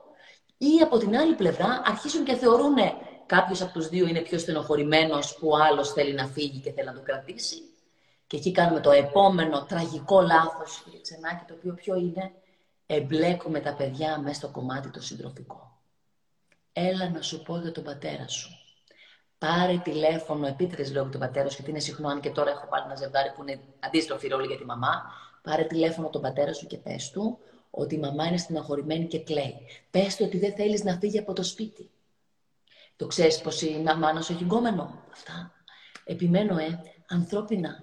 Φαντάζομαι ότι είναι τόσο τεράστιο το βάρος, όπου ένα παιδί μπορεί κάλλιστα να αρρωστήσει. Για να δηλαδή, όταν είσαι 13-14, δεν μπορεί να κουβαλήσεις καν τον εαυτό σου, ο οποίος αλλάζει από μέρα σε μέρα. Πόσο μάλλον να κουβαλάς, να κάνει τη δουλειά τη δική σας δηλαδή, έτσι. Ακριβώς. Ένα παιδί δηλαδή να κληθεί να είναι ο σύμβουλος γάμου και ο διαμεσολαβητής. Το λέτε τέλεια. Ακριβώς αυτό. Επί της ουσίας δεν είναι παιδί και χάνει την παιδικότητά του, χάνει την ανεμελιά. Πώς μπορεί ένας νέος ανέμελος και να ασχοληθεί με το δικό του, τη δική του δυσκολία και το δικό του ζόρι που τραβάει, ειδικά στην εφηβεία, και να πρέπει να ασχοληθεί με τους άλλους έφηβους που είναι οι γονείς, γιατί δύο γονείς οι οποίοι βλέπουν ότι ο γάμος τους δεν πάει και τα αφήνουν όλα και το κουκουλώνουν και συνεχίζουν είτε να τσακώνονται, συνεχίζουν ο ένας να πετάει την ευθύνη στον άλλον, εμπλέκουν μέσα τα παιδιά, πάρ' τον πατέρα σου, είδες τη μητέρα σου, που είναι, που γύρισε, που έκανε, ψάρεψέ τη. Αυτοί είναι δύο έφηβοι. Να ρωτήσω κάτι. Πάμε στον άλλο το μύθο. Για όσους μπαίνουν τώρα και δεν έχουν ακούσει την προηγούμενη συζήτηση, μιλάμε για τους νεκρούς γάμους και τους γάμους που θα έπρεπε κάποια στιγμή να τελειώσουν και το πόσο κακό κάνουν για τα παιδιά αυτό το πράγμα. Υπάρχει άλλος ένας μύθος που τον ακούω συχνά από φίλους οι οποίοι είναι σε κάποιο γάμο, νεκρό γάμο, όπως ανατριχιαστικά το περιγράψετε, αλλά πάρα πολύ σωστά. Δεν τσακωνόμαστε όμως μπροστά στα παιδιά. Μπροστά στα παιδιά όμως εμείς δεν τσακωνόμαστε. Άρα τα παιδιά δεν καταλαβαίνουν τίποτα. Τι έχουμε να πούμε γι' αυτό? Λοιπόν, αυτό εδώ είναι άλλος πολύ μεγάλος μύθος σχετικά με το ότι δεν τσακωνόμαστε μπροστά στα παιδιά. Λοιπόν, ας το κάνουμε πάλι live. Τι γίνεται λοιπόν? Δεν τσακωνόμαστε μπροστά στα παιδιά, τσακωνόμαστε μες στο δωμάτιο και μετά γυρίζουμε στο σαλόνι και υπάρχει μία απόλυτη νεκρική σιωπή που είναι πιο βαριά και από τον χειρότερο τσακωμό. Γιατί αυτό, υπάρχει μια ατμόσφαιρα βαριά και ασήκωτη, σκοτεινή, έτσι όπως ξεκίνησα τη συνάντησή μας, πόση σημασία έχει να είναι φωτεινό το σπίτι, να είναι ανοιχτό. Και εκεί πέρα υπάρχει λοιπόν μια σιωπή, υπάρχει μια διάχυτη ένταση, η οποία είναι πάρα πολύ χειρότερη. Αισθανόμαστε ότι ανά πάσα στιγμή κάτι θα σπάσει. Και βεβαίως τα παιδιά τα καταλαβαίνουν και τα καταγράφουν όλα. Και να πω και το άλλο, ότι εμείς δεν θέλουμε αποστηρωμένα σπίτια. Δεν θέλουμε γονείς οι οποίοι είναι οι λόρδοι και οι κύριοι οι οποίοι μιλάνε με το σεις και με το σας. Θέλουμε γονείς οι οποίοι να είναι ζωντανοί. Μια ανθρώπινη σχέση θα έχει και τις εντάσεις της. Είναι αυτό που έρχονται οι νέοι και μου λένε: εμείς δεν τσακωνόμαστε ποτέ. Λέω: δεν μπορείς να χτίσεις αν δεν κρεμίσεις. Δεν γίνεται να χτίσεις χωρίς να έχεις και μπάζα. Θα τσακωθείς, θα συγκρουστείς. Και ξέρετε κάτι, ο τσακωμός σημαίνει πως είμαστε ζωντανοί οργανισμοί. Απλά έχει σημασία το πώς θα τσακωθείς. Να μην γίνουν στην τρίμια όλα. Αλλά θα τσακωθείς, θα συγκρούσεις, γιατί με ενδιαφέρει. Θυμάμαι που το έλεγα σε ένα ζευγάρι ότι θα λέτε ότι τσακώνομαι όχι επειδή θέλω να χωρίσω, τσακώνομαι επειδή θέλω να μείνω, επειδή με νοιάζει. Οπότε θα τσακωθώ, θα συγκρουστώ, θα δημιουργήσω, γιατί και ο τσακωμός είναι ένα ζωντανό ερωτικό ζευγάρι. Βεβαίως με σεβασμό και προφανώς, γι' αυτό μιλάω για σεβασμό, γιατί όταν υπάρχει σεβασμός δεν μπορεί να υπάρξει ούτε σωματική ούτε ελεκτική βία. Αλλά το θέλουμε, θέλουμε τη σύγκρουση. Άρα το παραμύθι ότι δεν τσακώνομαι μπροστά στα παιδιά με τον μπαμπά και τη μαμά, πρώτα απ' όλα δεν ισχύει, για τα παιδιά τα πιάνουν όλα. Και δεύτερον, είναι αυτή η εκοφαντική σιωπή, η οποία ουσιαστικά είναι αυτή η παγωμάρα, δηλαδή σαν να βγαίνεις έξω και να έχει 0 βαθμούς Κελσίου. Φαντάζομαι συναισθηματικά θα είναι υπό το 0 αυτό πράγμα, να νιώθεις δηλαδή ότι πώς ήταν λίγο πριν μπουν οι Ρώσοι μέσα στην Ουκρανία που πήγε μια παγωμάρα και ξέρεις ότι τα τάγκς είναι απ' έξω και περιμένουν. Κάτι αντίστοιχο, έτσι. Έτσι, αυτή είναι η εικόνα. Και ξέρετε, μετά η συνέχεια σε αυτές τις περιπτώσεις είναι η εξής. Το πρώτο κομμάτι είναι γιατί δεν μπορούμε συνεχώς να φιλτράρουμε και να τσακωνόμαστε εκτός. Συνήθως λοιπόν, τι γίνεται όταν. Γιατί αν τον πάρουμε τον τσακωμό σαν ένα πόνο, σαν ένα χτύπημα, μετά που λίγο αρχίζουμε και συνηθίζουμε το χτύπημα, μέχρι που τελικά έρχεται αυτό που είπαμε προηγουμένως, το νέκρωμα. Νεκρώνουμε μετά. Και εκεί έρχεται το άλλο το οποίο το φοβάμαι πάρα πολύ και το συναντάω πάρα πολύ συχνά. Μία αποσυρμένη μαμά, αποσυρμένη δηλαδή παραιτημένη, παθητική, που υπομένει, που ανέχεται, που τρέμει είτε μήπως φύγει ο μπαμπάς, που επί της ουσίας αρχίζει και βγάζει καταθλιπτικά συμπτώματα. Και εκεί έρχεται πάλι η θυσία της μαμάς, η οποία καλλιεργεί ενοχές. Είναι στην άκρη αποσυρμένη. Το γιος μου τον περιγράφουν πολύ συχνά αυτόν, νέοι άνθρωποι που συναντώ. Αισθάνομαι ότι πάω να φύγω μπροστά. Και είναι σαν να έχω ένα βαρύδι πίσω που με κρατάει. Μην πας πολύ μακριά, γιατί τη μαμά μου την αγαπάω. Γιατί η μαμά δεν είναι ότι δεν αγαπάει, Απλά δεν αγαπάει τον εαυτό της. Και εκεί θα βγει και ο θυμός. Θα θυμώσω με τη μαμά μου, όχι επειδή μου συμπεριφέρεται εμένα άσχημα. Μπορεί να μου συμπεριφέρεται εμένα υπέροχα. Συμπεριφέρεται πολύ άσχημα στον εαυτό της. Και αυτό είναι το πιο σκληρό που μπορώ να κάνω εγώ στο παιδί μου. Να δει ότι εγώ μου συμπεριφέρομαι άσχημα. Δεν με ακούω, με υποτιμώ. Και προφανώς θα αναπαράξει και το παιδί αυτό το μοντέλο μεγαλώνοντας, έτσι. Εννοείται. Εννοείται. Πώς θα μπορέσω εγώ να μάθω να φροντίζω τον εαυτό μου, αν έχω δει μια μητέρα η οποία δεν φροντίζει τον εαυτό της. Δεν αγαπάει τον εαυτό της και έχει μάθει να ανέχεται. Και τα καταγράφω εγώ στο μυαλό μου ότι αγάπη σημαίνει ανοχή. Όχι, δεν σημαίνει ανοχή. Ότι επειδή ακριβώς τον αγαπάω, γι' αυτό το υπομένω. Εκεί είναι και το όριο που βάζω εγώ στον έρωτα. Εκεί πεθαίνει και ο έρωτας. Όταν σταματάω να θέλω να καταλάβω τον άλλον, να του πω τι συμβαίνει, γιατί είσαι στενοχωρημένος, γιατί είσαι θυμωμένος, και μπαίνω να τον ανεχτώ. Άντε, πέστε να τελειώνουμε. Εκείνη τη στιγμή, αν το αφήσω αυτή τη μαύρη σταγόνα, θα έρθει και θα μπει μέχρι βαθιά. Εκεί ξεκινάει και σταματάει ο έρωτας. Όταν σταματάω να καταλαβαίνω και μπαίνω να ανεχτώ. Σας λέω πολλά, Όχι, τα λέτε εξαιρετικά. Βαθιά και περιεκτικά και πολύ συναισθηματικά χρωματισμένα. Και όχι υπερβολικά, δεν είναι τόσο. Δηλαδή, νομίζω μας έχετε καθυλώσει όσο είμαστε εδώ πέρα, μας έχετε καθυλώσει. Την άλλη φορά που μιλήσαμε, μου είχατε μιλήσει για αυτούς τους νεκρούς γάμους, ότι συχνά είναι εκολαπτήρια βίας, μου είχατε πει. Έτσι το είχα πει, Είναι εκολαπτήρια βίας, ναι. Γιατί οι νεκροί γάμοι, επί της ουσίας, κρύβουν πολύ υπόκοφη και κρυφή βία από πίσω. Γιατί επί της ουσίας, δεν υπάρχει, πρώτα απ' όλα θα το πω πολύ απλά, δεν με κρατάει εμένα ένας νεκρός γάμος μες στο σπίτι. Δεν μπορώ να μείνω μέσα σε ένα σπίτι που είναι νεκρό. Γιατί ένας νεκρός πατέρας και μια νεκρή μητέρα, επί της ουσίας, μπορεί να είναι δοτικοί γονείς, αγκαλιές, φιλιά, πάνε να υποκαταστήσουν το παγωμένο του σώμα με το να μπερδευτούν ρόλοι, να κάνουν το γιο σύντροφο, να κάνουν την κόρη καλύτερη φίλη. Και εκεί αυτό είναι ασφυκτικό, με πνίγει εμένα. Το πρώτο λοιπόν κομμάτι είναι ότι εγώ εισπράττω πολύ μεγάλη ένταση και πίεση και καταγράφω τελικά την αγάπη ως εγκλωβισμό. Με εγκλωβίζει εμένα αυτό το πράγμα. Αισθάνομαι ότι είναι αυτό που θυμάμαι τώρα που μου το έλεγε μία θεραπευόμενη που την είχαν βγάλει χαρά. Τη φώναζαν χαρά, λέω χαρά. Της βγάζουνε, λέω, γιατί ήταν κάποια γιαγιά. Όχι, μου λέει, γιατί ήμουν η χαρά της ζωής της. Τι φορτίο είναι αυτό τεράστιο. Τι φορτίο είναι αυτό τεράστιο.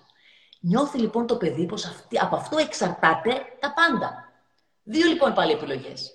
Ή θα γίνω το απόλυτο στρατιωτάκι που θα πρέπει να ικανοποιήσω όλες τις επιθυμίες των γονιών για να είναι χαρούμενοι. Πλάκωσα. Δεν μπορώ, δεν έχω περιθώριο να δω τι με κάνει εμένα χαρούμενο. Πρέπει να σκεφτώ εκείνους τους κάνει χαρούμενους. Ή θα μου βγει αυτό που είπα προηγουμένως, υπόκοφη βία, αντίδραση. Φύγε από πάνω μου. Και θα πάω στο άλλο άκρο. Και θα γίνω το παιδί που κανένας δεν θέλει. Θα κάνω μια πολύ σκληρή εφηβεία, θα χρειάξω πάρα πολύ, θα βγάλω επιθετικότητα. Γιατί δεν αντέχω αυτό το πνίξιμο. Είναι που βλέπουμε κάτι μανούλες οι οποίες είναι τόσο πολύ προστατευτικές, κάτι έτσι πολύ φροντιστικές και βλέπουμε κάτι αγρίνια. Και ο λόγος, και λέμε, αυτό το παιδί είχε τόσο καλούς γονείς, γιατί βγήκε έτσι. Γι' αυτό βγήκε έτσι. Γιατί ήταν μια μαμά η οποία ήταν στερημένη η ίδια και το έπνιξε. Γίνεται και με τους μπαμπάδες αυτό, κυρία Κανδαράκη, γίνεται και με τους μπαμπάδες αυτό. Αχ, οι μπαμπάδες βγάζουν άλλους μηχανισμούς άμυνας. Οι μπαμπάδες τι κάνουν, οι μπαμπάδες είτε θα μπουν εντελώς στην απόσυρση, θα είναι εντελώς έξω από το σπίτι και δεν θα συμμετέχουν στο κομμάτι το γονεϊκό, γιατί η μαμά τους πέταξε απ' έξω. Η μαμά λοιπόν έχει πιάσει τα παιδιά και έχει πετάξει εντελώς έξω τον μπαμπά. Και δεν καταλαβαίνουν οι μπαμπάδες πόσο πολύτιμη είναι. Είναι κλειδιά. Είναι το κλειδί πραγματικά ο μπαμπάς σε όλο αυτό το σύστημα. Οπότε θα τους πετάξει απ' έξω, θα νιώσουν περιττοί. Θα νιώσουν περιττοί, ότι εντάξει, δεν χρειάζομαι εγώ. Είτε θα το ρίξουν στην εργασιομανία. Δουλεύουν όλη η μέρα και όλη νύχτα. Και τελικά δεν θα δημιουργήσουν δεσμό. Και έχει ενδιαφέρον ότι βλέπω παιδιά που συναντιούνται επί της ουσίας με τους μπαμπάδες τους στην ενήλικη ζωή. Όταν πλέον εκείνοι ρυθμίζουν τη ζωή τους και βγάζουν θυμό στη μαμά. Δεν μ' άφησε η μητέρα που να γνωρίσω τον πατέρα μου. Και το γνώρισε. Ναι, αλλά για να πάρω και το ρόλο της μαμάς, ναι, αλλά δεν διεκδίκησε και ο μπαμπάς το παιδί του, έτσι. Βεβαίως, βεβαίως. Γιατί παίξαμε κι εγώ ένα ρόλο ότι η μάνα σας δεν σας αφήνει κτλ. Οπότε ουσιαστικά και ο μπαμπάς χρησιμοποίησε τη μαμά για να πει ότι η μαμά σας αφήνει, αλλά και εσύ, ρε φίλε, δεν διεκδίκεις τα παιδιά σου, δεν είσαι μωρό. Πάρα πολύ σωστά. Δεν υπάρχει γονιός που να θέλει πραγματικά να ασχοληθεί με τα παιδιά του, μητέρα ή πατέρας, και να μην βρει τον τρόπο. Και επειδή είμαι και χωρισμένος γονιός, απλώς να τονίσω, σαν εμπειρία δική μου, δεν έχει σημασία η ποσότητα, σημασία έχει η ποιότητα. Δηλαδή, μπορεί να δεις το παιδί σου 3, 4, 5 ώρες την εβδομάδα, αν δεν μπορείς να τον δεις, να το δεις πιο πολύ. Αλλά αυτές τουλάχιστον οι 5 ώρες φρόντισε να είναι ουσιαστικές ώρες. Να είσαι με το παιδί σου, να κυλιστείτε κάτω, να μιλήσετε, να σου πει, να ανοίξει την καρδιά σου. Να είναι αυτό το φως που λέγεται πριν και όχι το σκοτάδι, έτσι. Έχετε δίκιο και μια και λέτε αυτό, θα πω κι άλλο ένα λάθος που κάνουμε οι γονείς και πέφτουμε σε πολύ μεγάλη παγίδα, η οποία είναι πια ότι από την αγωνία μας να δώσουμε εφόδια στα παιδιά. Εφόδια, να μάθουν αγγλικά, γαλλικά, τένις. Τελικά ο χρόνος που βρίσκουμε τα παιδιά μας ποιος είναι? Την ώρα στο αυτοκίνητο που τα πηγαίνουμε σε κάποια δραστηριότητα. Ό,τι προλάβουμε εκεί να μάθουμε. Πραγματικά δεν θα τους λείψει. Γι' αυτό χρησιμοποίησα το πρώτο παράδειγμα με τα γαλλικά. Όσα γαλλικά δεν έμαθα στα 12 χρόνια του σχολείου, τα έμαθα μέσα σε 6 μήνες, καθαρά και μόνο από την επιθυμία μου. Χωρίς να με κυνηγάει κανένας να πάω σε αυτή την έρμη, την Γαλλική Ακαδημία που έπαιρνα μονίμως 2 στα 20 στην ορθογραφία. Δεν θα το ξεχάσω. 2 στα 20, πόσο απάνθρωπο. Πείτε μου κάτι, κυρία Κανδαράκη. Ισχύει ότι πολλοί γονείς από εμάς βγάζουμε τα αποθυμένα μας στα παιδιά μας και προσπαθούμε να ζήσουμε τη ζωή, το πρωτάθλημα του ποδοσφαίρου που δεν φέραμε, την μπαλαρίνα που δεν γίναμε, δεν ξέρω τι, μέσα από τα παιδιά μας, και φορτώνουμε τα παιδιά μας με ένα ασύλληπτα φορτωμένο πρόγραμμα που πάμε να τους δώσουμε, να τους κάνουμε outsource τα δικά μας τα αποθυμένα για να ζήσουμε μέσα από τα παιδιά μας τη ζωή που δεν ζήσαμε. Ισχύει αυτό, βέβαια. Θα λέμε ειλικρινείς ότι έχουμε αρχίσει λίγο και επεξεργαζόμαστε περισσότερο. Είμαστε λίγο πιο υποψιασμένοι σε αυτό το κομμάτι. Αρχίζουμε λίγο και καταλαβαίνουμε περισσότερο πώς τελικά, τι είναι το δικό μου, τι μπορεί να είναι του παιδιού μου. Όλο αυτό όμως χρειάζεται χώρο. Δηλαδή, θα επιμείνω ότι το παιδί χρειάζεται χρόνο. Θα πρέπει να του δώσουμε το χρόνο. Γι' αυτό το λέω πολύ απλά. Να είστε εκεί στα ασήμαντα για να ακούσετε και τα σημαντικά. Θα ακούσετε 10 ασήμαντα και θα έρθει να σας πει το ένα το σημαντικό. Αλλά δεν τα έχει ακούσει όλα τα 10 ασήμαντα. Σημασία έχει τι? Να ακούσετε αυτά που εκείνο θέλει να σας πει. Γιατί συνήθως τι πάμε γονείς. Δεν μας ενδιαφέρει τώρα να μας πει τι έκανε και με ποιον μίλησε. Ναι, τι πήρες στο μάθημα, τι θέλεις να γίνεις, πώς πήγες και τι θα κάνεις παιδάκι μου. Τη δική μου την αγωνία. Κι όμως αυτά τα ασήμαντα, κι όμως επειδή ξέρετε πολύ καλύτερα, αυτά τα που θεωρούμε εμείς ασήμαντα για τα παιδιά μας είναι τα πολύ σημαντικά για τα παιδιά μας, έτσι.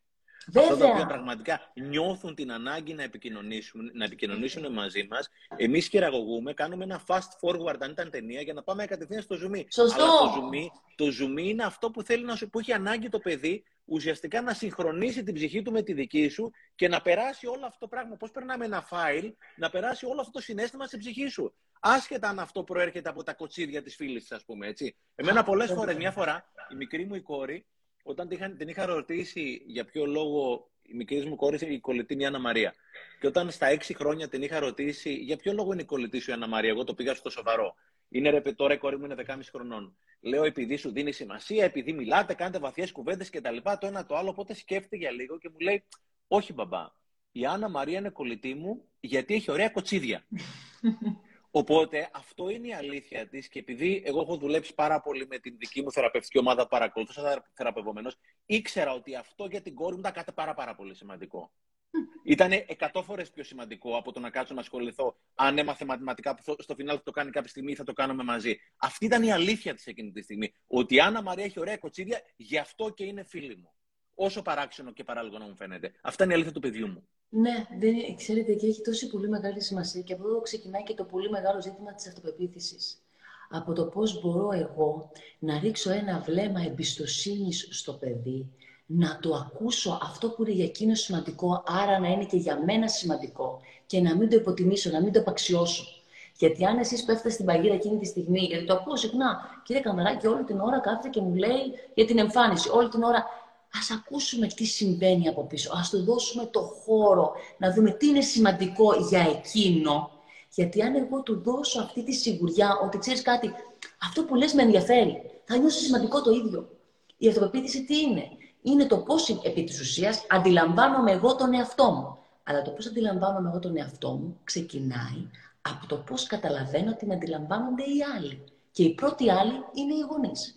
Τι γονεϊκό βλέμμα λοιπόν θα εισπράξω. Από εκεί θα ξεκινήσει.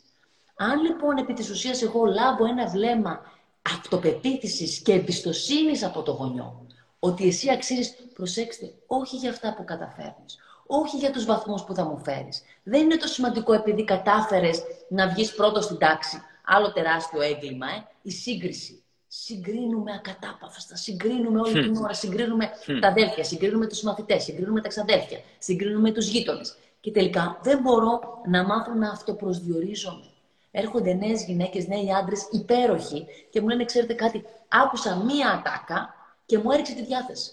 Αν ακούσω κάτι καλό, ανεβαίνω, την επόμενη μέρα θα ακούσω κάτι άσχημα και θα πέσω κατακόρυφα. Και ο λόγος είναι ότι έχω μάθει να ετεροπροσδιορίζομαι. Γιατί δεν έχω μάθει εγώ να νιώθω τη σιγουριά και την ασφάλεια μέσα μου. Και αυτό ξεκινάει από αυτό το πολύ απλό το οποίο είπατε. Πόση σημασία έχει αυτό που θα πω, να έρθει ένας μπαμπάς και να πει: πολύ ενδιαφέρον, μα για πες μου λίγο περισσότερο. Γιατί αν είναι σημαντικό για σένα που είσαι ο μπαμπάς μου, που είσαι ό,τι σημαντικότερο έχω στην παιδική ηλικία, πάει να πει ότι είμαι κι εγώ σημαντικός. Αν ο μπαμπάς έρθει και πει: μη λες βλακίες, θα γράφει και αυτό, αλλά. Ή φαντάζομαι ακόμα χειρότερα. Το να κάνω ότι ενδιαφέρομαι για το παιδί μου, αλλά στην ουσία να μην ενδιαφέρομαι. Οπότε να παριστάνω ότι είναι ενδιαφέροντα αυτά που μου λέει, να κοιτάζω αλλού, να παίζω με το κινητό μου. Ή ουσιαστικά, δηλαδή το παιδί φαντάζομαι ότι παίρνει το συναίσθημα για την αλήθεια πολύ πιο έντονα από ό,τι νομίζουμε εμείς ότι την παίρνει, έτσι. 100% και το είχατε γράψει πολύ ωραία στο βιβλίο σας. Που λέγατε πόση σημασία έχει να είμαστε πραγματικά παρόντες στους δικούς μας ανθρώπους. Και πραγματικά ισχύει αυτό. Πόσο πολύ ξεχνιόμαστε και νομίζουμε ότι επειδή είμαστε εκεί, φτάνει. Έχει σημασία να το πω αυτό, γιατί αυτό είναι και η πρόταση που λέω και στην εφηβεία. Πόση σημασία έχει να ξέρει το παιδί και να αισθάνεται ότι πραγματικά μας αφορά. Στην εφηβεία θα έρθουν και θα μας κοπανίσουν την πόρτα και θα μας κλείσουν την πόρτα στη μούρη. Ο έφηβος, το χρησιμοποιώ, είναι το παράδοξο. Είναι εκείνος ο οποίος θα κλείσει την πόρτα στη μούρη και θα πει: δεν θέλω να σε ξαναδώ. Και την ίδια στιγμή θα θέλει να τσεκάρει αν είσαι πίσω από την πόρτα για να καθησυχαστεί ότι εξακολουθείς να είσαι εκεί και να περιμένεις και να του δίνεις σημασία και να σε νοιάζει. Το πίσω από την πόρτα μπορεί να είναι και συμβολικό. Εγώ μπορώ να πάω παραπέρα, αλλά να ξέρει ότι είμαι εκεί πέρα για το παιδί μου, έτσι. Είναι συμβολικό, εννοείται, γιατί δεν θέλουμε σε καμία περίπτωση να πάλι θα επιμείνω στα όρια, δεν θέλουμε σε καμία περίπτωση παρέμβαση στο δικό του προσωπικό χώρο. Και αυτό είναι δείγμα εμπιστοσύνης. Ότι εγώ, παιδί μου, σε εμπιστεύομαι και δεν έρχομαι να ξαχουλέψω ούτε το κινητό σου, ούτε το ημερολογιό σου, ούτε να σε παρακολουθήσω. Θα μου πείτε, κυρία Κανδαράκη, να μην έχω αγωνία, εγώ να μην ξέρω ποιος είναι. Θα δημιουργήσω τέτοιες προϋποθέσεις, τέτοια επικοινωνία που θα έρθει να μου τα πει εκείνο. Μέχρι εκεί που θέλει. Δεν θα πάω να ψευτοψαρέψω και να το παίξω ψευτοφίλος και ψευτοφίλη για να μου τα πει όλα εκείνο. Και τελικά είμαι κακιά φίλη, δεν είμαι αληθινή φίλη. Είμαι ψεύτικη φίλη. Θέλω να τον ψαρέψω για να ξέρω τα μυστικά του. Δεν είναι ότι πραγματικά οι φίλοι δεν τον ενδιαφέρουν να μάθουν τα μυστικά. Οι φίλοι θέλουν να περάσουμε καλά. Η μαμά δεν θέλει να μάθει τα μυστικά. Θέλει επί της ουσίας να το ελέγξει. Άρα αφήστε του χώρο. Αφήστε του χώρο, γι' αυτό επιμένω εγώ στα όρια, με πλαίσιο προστασίας. Τα οποία αυτά τα όρια θα είναι εύπλαστα.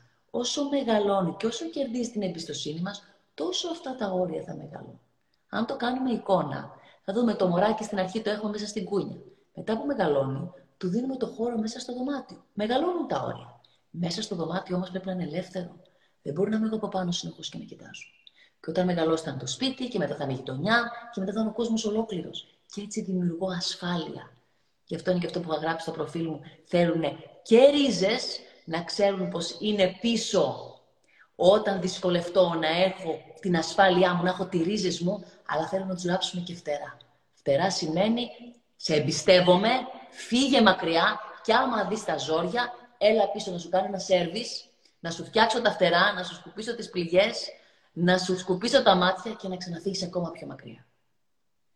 Αλλά φυσικά όταν ένα παιδί έχει έρθει με μια δυσκολία να μας μιλήσει και κατευθείαν θα φάει κριτική, απόρριψη, δεν ξέρω τι, απλώς μετά δεν θα ξανάρθει, έτσι.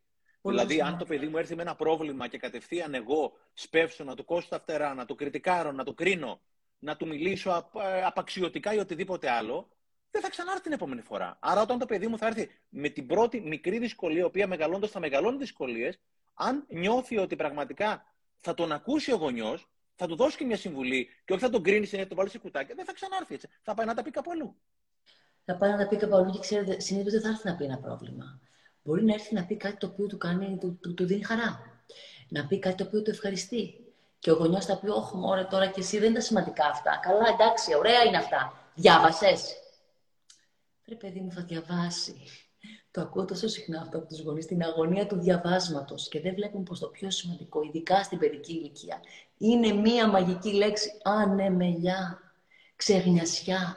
Ο λόγος που δεν μπορούμε να χαλαρώσουμε και να ευχαριστηθούμε και να απολαύσουμε στην ενήλικη ζωή είναι γιατί στην παιδική ηλικία δεν έχουμε στα κοιτάπια μας την ξεγνιασιά και την ανεμελιά.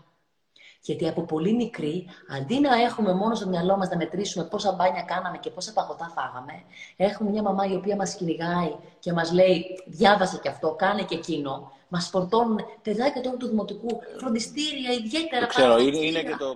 Επειδή η κόρη μου μεγάλωνε Δευτέρα Γυμνασίου, τώρα δεν βοηθάει και πάρα πολύ το εκπαιδευτικό σύστημα με όλη αυτή την απομνημόνευση που τα παιδιά αντί να καλλιεργηθεί η δημιουργικότητά τους και τα ταλέντα τους, καθόμαστε ακόμα εν έτη 2022 και αποστηθίζουμε πράγματα τα οποία το 90% δεν χρησιμοποιήσουμε ποτέ έτσι. Δεν βοηθάει και αυτό το πράγμα. Τουλάχιστον εκεί που δεν βοηθάει το εκπαιδευτικό σύστημα, ίσως πρέπει να βοηθήσουμε κι εμείς αγωνείς με κάποιο τρόπο, έτσι. 100%. Το να έρθει λοιπόν ένας γονιός και πραγματικά να μην δώσει υπεραξία είτε στους βαθμούς, είτε στο σχολείο, πραγματικά να πούμε ότι η χαρά, το διάλειμμα, η ευχαρίστηση είναι το ίδιο σημαντική και με την υποχρέωση. Αλλά είναι σημαντική. Είναι σημαντικό αυτή τη στιγμή να πούμε ότι δεν κάνουμε τίποτα και γελάμε και παίζουμε και κυλιόμαστε στο πάτωμα, όπως είπατε προηγουμένως. Έχει σημασία αυτό το πράγμα. Το παιδί να καταγράψει, να καταχωρήσει μέσα του το αίσθημα της ξεγνιασιάς και της ανεμελιάς, ώστε όταν έρθει στην ενήλικη ζωή να μπορεί να το αναβιώσει. Γιατί αν δεν το έχω εγώ καταχωρήσει, δεν μπορώ να το αναβιώσω στην ενήλικη ζωή. Άρα, κυρία Κανδαράκη, εγώ στα παιδιά μου αναπαράγω το μοντέλο το δικό μου. Αν είμαι δυστυχισμένος άνθρωπος, θα βγάλω δυστυχισμένα παιδιά. Αν είμαι ένας άνθρωπος που κυνηγάω το όνειρό μου, θα κάνω το ίδιο πράγμα και τα παιδιά. Δεν μπορώ να απομονώσω τη στέρηση ή τη μία αποδοχή που δεν έχω δώσει στον εαυτό μου και να δώσω αποδοχή στα παιδιά μου. Δεν μπορώ εγώ ουσιαστικά να έχω στερηθεί την ανεμελιά σαν άνθρωπος και να θεωρώ ότι σαν γονιός θα μπορούσα να δώσω ανεμελιά στα παιδιά μου. Είχατε πει και την άλλη φορά που μιλάγαμε ότι για τον δεν γίνεται δοτικός γονιός ένας στερημένος σύντροφος. Αν εγώ δεν είμαι καλά με μένα, δεν μπορώ ξαφνικά να γίνω δύο κομμάτια. Το ένα κομμάτι που αφορά τον εαυτό μου να είναι μη λειτουργικό και να είμαι λειτουργικός γονιός. Αυτά τα δύο είναι ένα, σωστά. Να πούμε το εξής, να το ξεκαθαρίσω λίγο περισσότερο. Πρώτα απ' όλα να καταλάβουμε ότι αυτά, ειδικά το κομμάτι της ψυχολογίας και της ψυχικής υγείας, γι' αυτό και επιμένω πως θέλει πάρα πολύ προσοχή και πού εμπιστευόμαστε αυτό το κομμάτι, δεν είναι γραμμικό. Δεν είναι ένα και ένα κάνει δύο. Είναι κυκλικό. Οι σχέσεις είναι κυκλικές. Το παιδί θα πάρει πάρα πολλά ερεθίσματα. Το παιδί θα πάρει ένα ρόλο μέσα στην οικογένεια που θα πρέπει με κάποιο τρόπο να το ισορροπήσει. Εντυπωσιάζομαι καθημερινά από αυτή τη μαγική δουλειά που κάνω, που βλέπω ανθρώπους και ειδικά μέσα στις ομάδες, γιατί εκεί φαίνεται πάρα πολύ στη θεραπευτική ομάδα τι ρόλο έχω μάθει να έχουμε στην οικογένειά μου. Εντυπωσιάζομαι πώς μπορεί ένας άνθρωπος, ένα παιδί να έχει μεγαλώσει μέσα σε ένα νοσηρό σύστημα και να βγαίνει κάτι τόσο μαγικό, τόσο δυναμικό, τόσο όμορφο, με τα δύσκολά του μέσα του. Δηλαδή να βλέπω απέναντί μου πραγματικά ένα φως, το οποίο όμως το ίδιο το φως δεν το γεύεται. Ζορίζεται, πιέζεται. Δεν μπορούμε να χαρούμε τον εαυτό μας. Αυτό δεν μαθαίνουμε. Εκεί θα δυσκολευτούμε. Ότι μπορώ να έχω καταφέρει 1002 πράγματα. Βλέπω πετυχημένους ανθρώπους εντός εισαγωγικών, με πτυχία και παραπτυχία και με επιτυχημένες δουλειές, και δεν μπορούν να χαρούν, δεν μπορούν να κλάψουν, δεν έχουν σύνδεση με το συναίσθημά τους. Να ακόμα κάτι βασικό που έχει να κάνει με τον νεκρό γάμο. Δεν συνδέομαι με το συναίσθημά μου. Αποκόβομαι από το συναίσθημά μου. Πώς θα μπορέσω να χαρώ, πώς θα μπορέσω να συνδεθώ, αν εγώ έχω μεγαλώσει μέσα σε μια νεκρική κατάσταση που έχω εκπαιδευτεί να πνίγω το συναίσθημα στην άκρη. Οπότε δεν είναι κάτι γραμμικό. Το κομμάτι του δοτικού συντρόφου, του δοτικού γονιού με τον στερημένο σύντροφο, έχει να κάνει πάλι με το κομμάτι ότι αν κάποιος γονιός δεν νιώθει ο ίδιος ζωντανός και σαν άντρας και σαν γυναίκα και έχει νεκρωθεί εντελώς και έχει μπει μόνο στο ρόλο της μαμάς και του μπαμπά, αυτό το κομμάτι το παιδί θα το φορτωθεί πάρα πολύ και δεν θα έχει εικόνα ζωντανού ανθρώπου, ζωντανού οργανισμού. Γιατί και το ζευγάρι είναι ζωντανός οργανισμός, θέλει καθημερινό πότισμα. Ή θα έπρεπε να είναι. Θέλουμε να είναι και το πιστεύουμε ότι μπορεί να είναι. Και βλέπω όλο και περισσότερους ανθρώπους που έρχονται να ζητήσουν βοήθεια πριν νεκρωθεί το ζευγάρι, πριν πεθάνει η κλάστα. Πάντως, εγώ κρατάω αυτό που είπατε νωρίτερα, ότι το 90-95% των παιδιών, τα οποία ουσιαστικά μεγαλώνοντας, κάνοντας θεραπεία, είτε ατομική είτε ομαδική, είπαν ότι το 90% είπε ότι η σχέση των γονιών. Δεν θέλω να αναπαράξω τη σχέση των γονιών μου. Είναι τραγικό το νούμερο, έτσι. Δεν θέλω να βρω μια τέτοια σχέση, όχι. Και όταν τους ρωτάω συνήθως τι είναι αυτό το οποίο. Τι κρατάτε, τι αφήνετε, τους λέω συνήθως.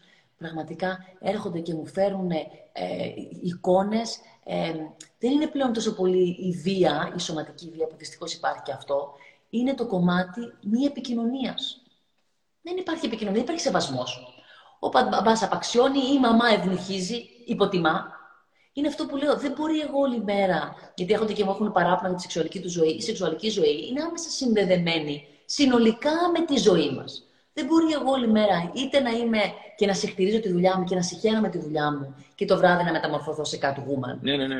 Όλα είναι ένα.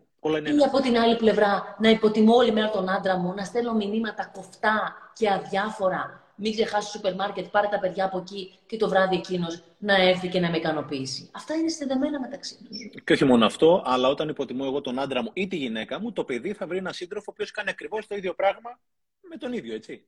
Αν δηλαδή εγώ είμαι μια μάνα που υποτιμώ, το έχω δει πολλές φορές αυτό το πράγμα και δεν είμαι ειδικός, απλώς το μοιράζομαι. Όταν βλέπω μανάδες να υποτιμούν τον άντρα τους, βλέπω τα αγόρια τους να μπλέκουν με σχέσεις που τα υποτιμούν και αντίστοιχα και στο όλο φύλο, έτσι. Δηλαδή αναπαράγω το μοντέλο αυτό. Απλό. Ο τρόπος που έχω μάθει να συσχετίζομαι μέσα στο σπίτι, με τον ίδιο τρόπο θα συσχετιθώ και έξω από αυτό. Και βλέπω, ναι, και το είπατε αυτό, είναι εντυπωσιακό ότι παρόλο που έρχονται παιδιά τα οποία ενήλικες που έχουν καταλάβει τα γονεϊκά λάθη που κοπετιάζουν σήμερα. Και λένε ότι.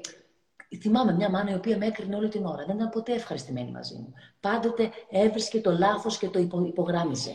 Ένας μπαμπάς ο οποίος δεν ήταν ποτέ ευχαριστημένος. Πάντοτε ήταν υποτιμητικός. Παρόλο που το έχω καταλάβει το λάθος τους, με ένα μαγικό τρόπο τον έχω καταπιεί. Και μπορώ να πάω στην άλλη άκρη του κόσμου και μετά να μου μιλάω εγώ έτσι. Δηλαδή, να μιλάω εγώ στον εαυτό μου όπως μου μιλούσε εμένα η μητέρα μου και ο πατέρας μου. Παρόλο που έχω καταλάβει ότι είναι λάθος. Γιατί έχεις ένα, αυτό που ξέρετε καλύτερα είναι βιωματικό, δεν είναι γνωστικό. Οπότε, όταν ουσιαστικά ο μπαμπάς και η μαμά έχουν βάλει ένα τσιπάκι μέσα στον υπολογιστή του παιδιού και κάθε φορά πάει να μιλήσει. Το έχω ακούσει και από πολλοί φίλους μου. Πας να μιλήσει και κατευθείαν έχει προλάβει και έχει μιλήσει η φωνή του μπαμπά και της μαμάς, το οποίο είναι εγκατεστημένο. Νομίζω ότι είναι η δική σου φωνή, αλλά δεν είναι η από γάμα αρχής, θα σέβομαι, γι' αυτό το λέω. Και είναι μετοχή. Δεν είναι αυτή η φωνή, είναι εγκατεστημένη, είναι αυτός ο ιός που έχει εγκατασταθεί. Γι' αυτό και λέω ότι δεν έχουμε να παλέψουμε με την σχέση. Δεν έχουμε να τα βρείτε με τον μπαμπά και τη μαμά. Εδώ πέρα παλεύει ο Στέφανος 1 με τον Στέφανος 2. Που ο ένας χτυπάει τον άλλον. Εκεί που πάει ο Στέφανος 1 να κάνει το βήμα και να πάει πιο πέρα, έχει το Στέφανος 2 που είναι το τσιπάκι του μπαμπά και θα το πει: Μωρέ τώρα. Δεν τα καταφέρεις. Δεν μπορείς. Ο άλλος είναι καλύτερος. Και ξανά πάλι πίσω. Επειδή η ώρα περνάει τόσο γρήγορα, ευχάριστα, με όλα αυτά τα πολύ βαθιά και πάρα πολύ περιεκτικά και άκρως χρήσιμα που μας λέτε και τα λέτε και με ένα μοναδικό τρόπο, τελευταία ερώτηση. Κάποια tips τα οποία θα είχατε να δώσετε σε χωρισμένους γονείς ή λάθη τα οποία κάνουμε είτε μπαμπάδες ή μαμάδες μετά το χωρισμό και τα οποία τα βλέπετε πολύ συχνά μπροστά σας. Το πρώτο λοιπόν που θέλω πάρα πολύ να πω είναι ότι έχει πάρα πολύ μεγάλη σημασία να διαχωρίσουμε το γονεϊκό σύστημα από το συντροφικό σύστημα. Από τη στιγμή λοιπόν που έχουμε πάρει αυτή τη γενναία απόφαση και έχουμε πει ότι εμείς οι δύο δεν είμαστε πλέον σύντροφοι, θα πρέπει να μην εμπλέκουμε το κομμάτι το γονεϊκό. Δηλαδή, μπορεί να μην είμαστε πλέον σύντροφοι, αλλά είμαστε γονείς. Που σημαίνει πως εκεί θα πρέπει να είμαστε δύο πάρα πολύ καλοί συνεργάτες. Δεν μπορεί να πετιούνται ατάκες, σπόντες, να βάζουμε, βλέπω τόσο συχνά, τα παιδιά να είναι κατάσκοποι. Τι γίνεται στο σπίτι, η μαμά τι ώρα γύρισε, πήγε με κάποιον άλλον βόλτα, ο μπαμπάς, η καινούργια κοπέλα που είναι, πόσο χρονών είναι. Αυτό. Να κάνουμε τα παιδιά κατασκόπους και να τους εμπλέκουμε στο πρώην ή στο τραυματισμένο συντροφικό μας σύστημα. Ας τους αφήσουμε χώρο να έχουν τη δική τους συντροφική ζωή, τη δική τους ερωτική ζωή. Μην τους μπουκώσουμε με τα δικά μας τα πληγωμένα συντροφικά. Πρώτο λοιπόν κομμάτι είναι αυτό. Άλλο το συντροφικό, άλλο το γονεϊκό. Γι' αυτό και επιμένω, είναι σημαντικό ότι πρέπει να το καταλάβουμε πόσο πολύ προστασία δίνουν τα όρια. Οι πιο επικίνδυνες σχέσεις είναι αυτές οι οποίες είναι στο ενδιάμεσο. Δεν παίρνουμε την απόφαση να χωρίσουμε, υπάρχει ένταση και τι κάνω. Χρησιμοποιώ το γονεϊκό για το συντροφικό. Χρησιμοποιώ το γονεϊκό για να κρατήσω το σύντροφο πίσω. Ενώ όταν είναι ξεκάθαρα, εμείς χωρίζουμε, αλλά δεν είμαστε πλέον σύντροφοι, πάβει πλέον να εμπλέκεται και να τραυματίζεται και το γονεϊκό. Ο μόνος τρόπος για να υπάρχει καλή γονεϊκή σχέση σε ένα τραυματισμένο και πληγωμένο και διαταραγμένο γάμο είναι να λήξουμε το κομμάτι του συντροφικού. Μην τα εμπλέκουμε και τα δύο, γιατί τελικά χάνουμε και τα δύο. Ούτε σύντροφοι είμαστε, ούτε καλοί γονείς είμαστε. Παίρνω ευθύνη και ξέρω πως ακούγεται πολύ απόλυτο, αλλά είναι από τις λίγες φορές που ναι, είμαι απόλυτη. Δεν μπορούμε να τα μπλέκουμε. Γιατί τα παιδιά τι κάνουν μετά? Μπαίνουν μέσα και προσπαθούν με κάποιο τρόπο να κρατήσουν πάλι τη συντροφική σχέση. Και τελικά χάνουν τον εαυτό τους. Δεν ασχολούνται με τον εαυτό τους. Ασχολούνται με το πώς θα κρατήσουν τους γονείς μαζί. Και επομίζονται ένα τεράστιο βάρος που δεν τους αναλογεί. Ακριβώς.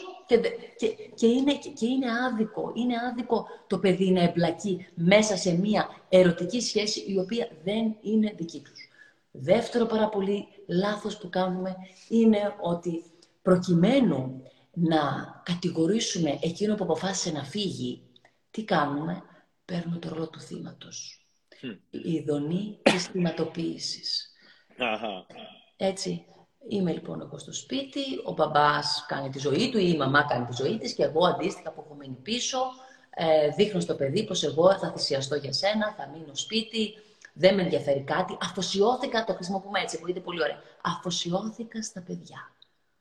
Η οσία παρθένα. Το λέω έτσι. Γιατί αυτό όμως δεν είναι μια υγιής εικόνα. Δεν είναι μια απελευθερωτική εικόνα να δώσει όθηση για ζωή.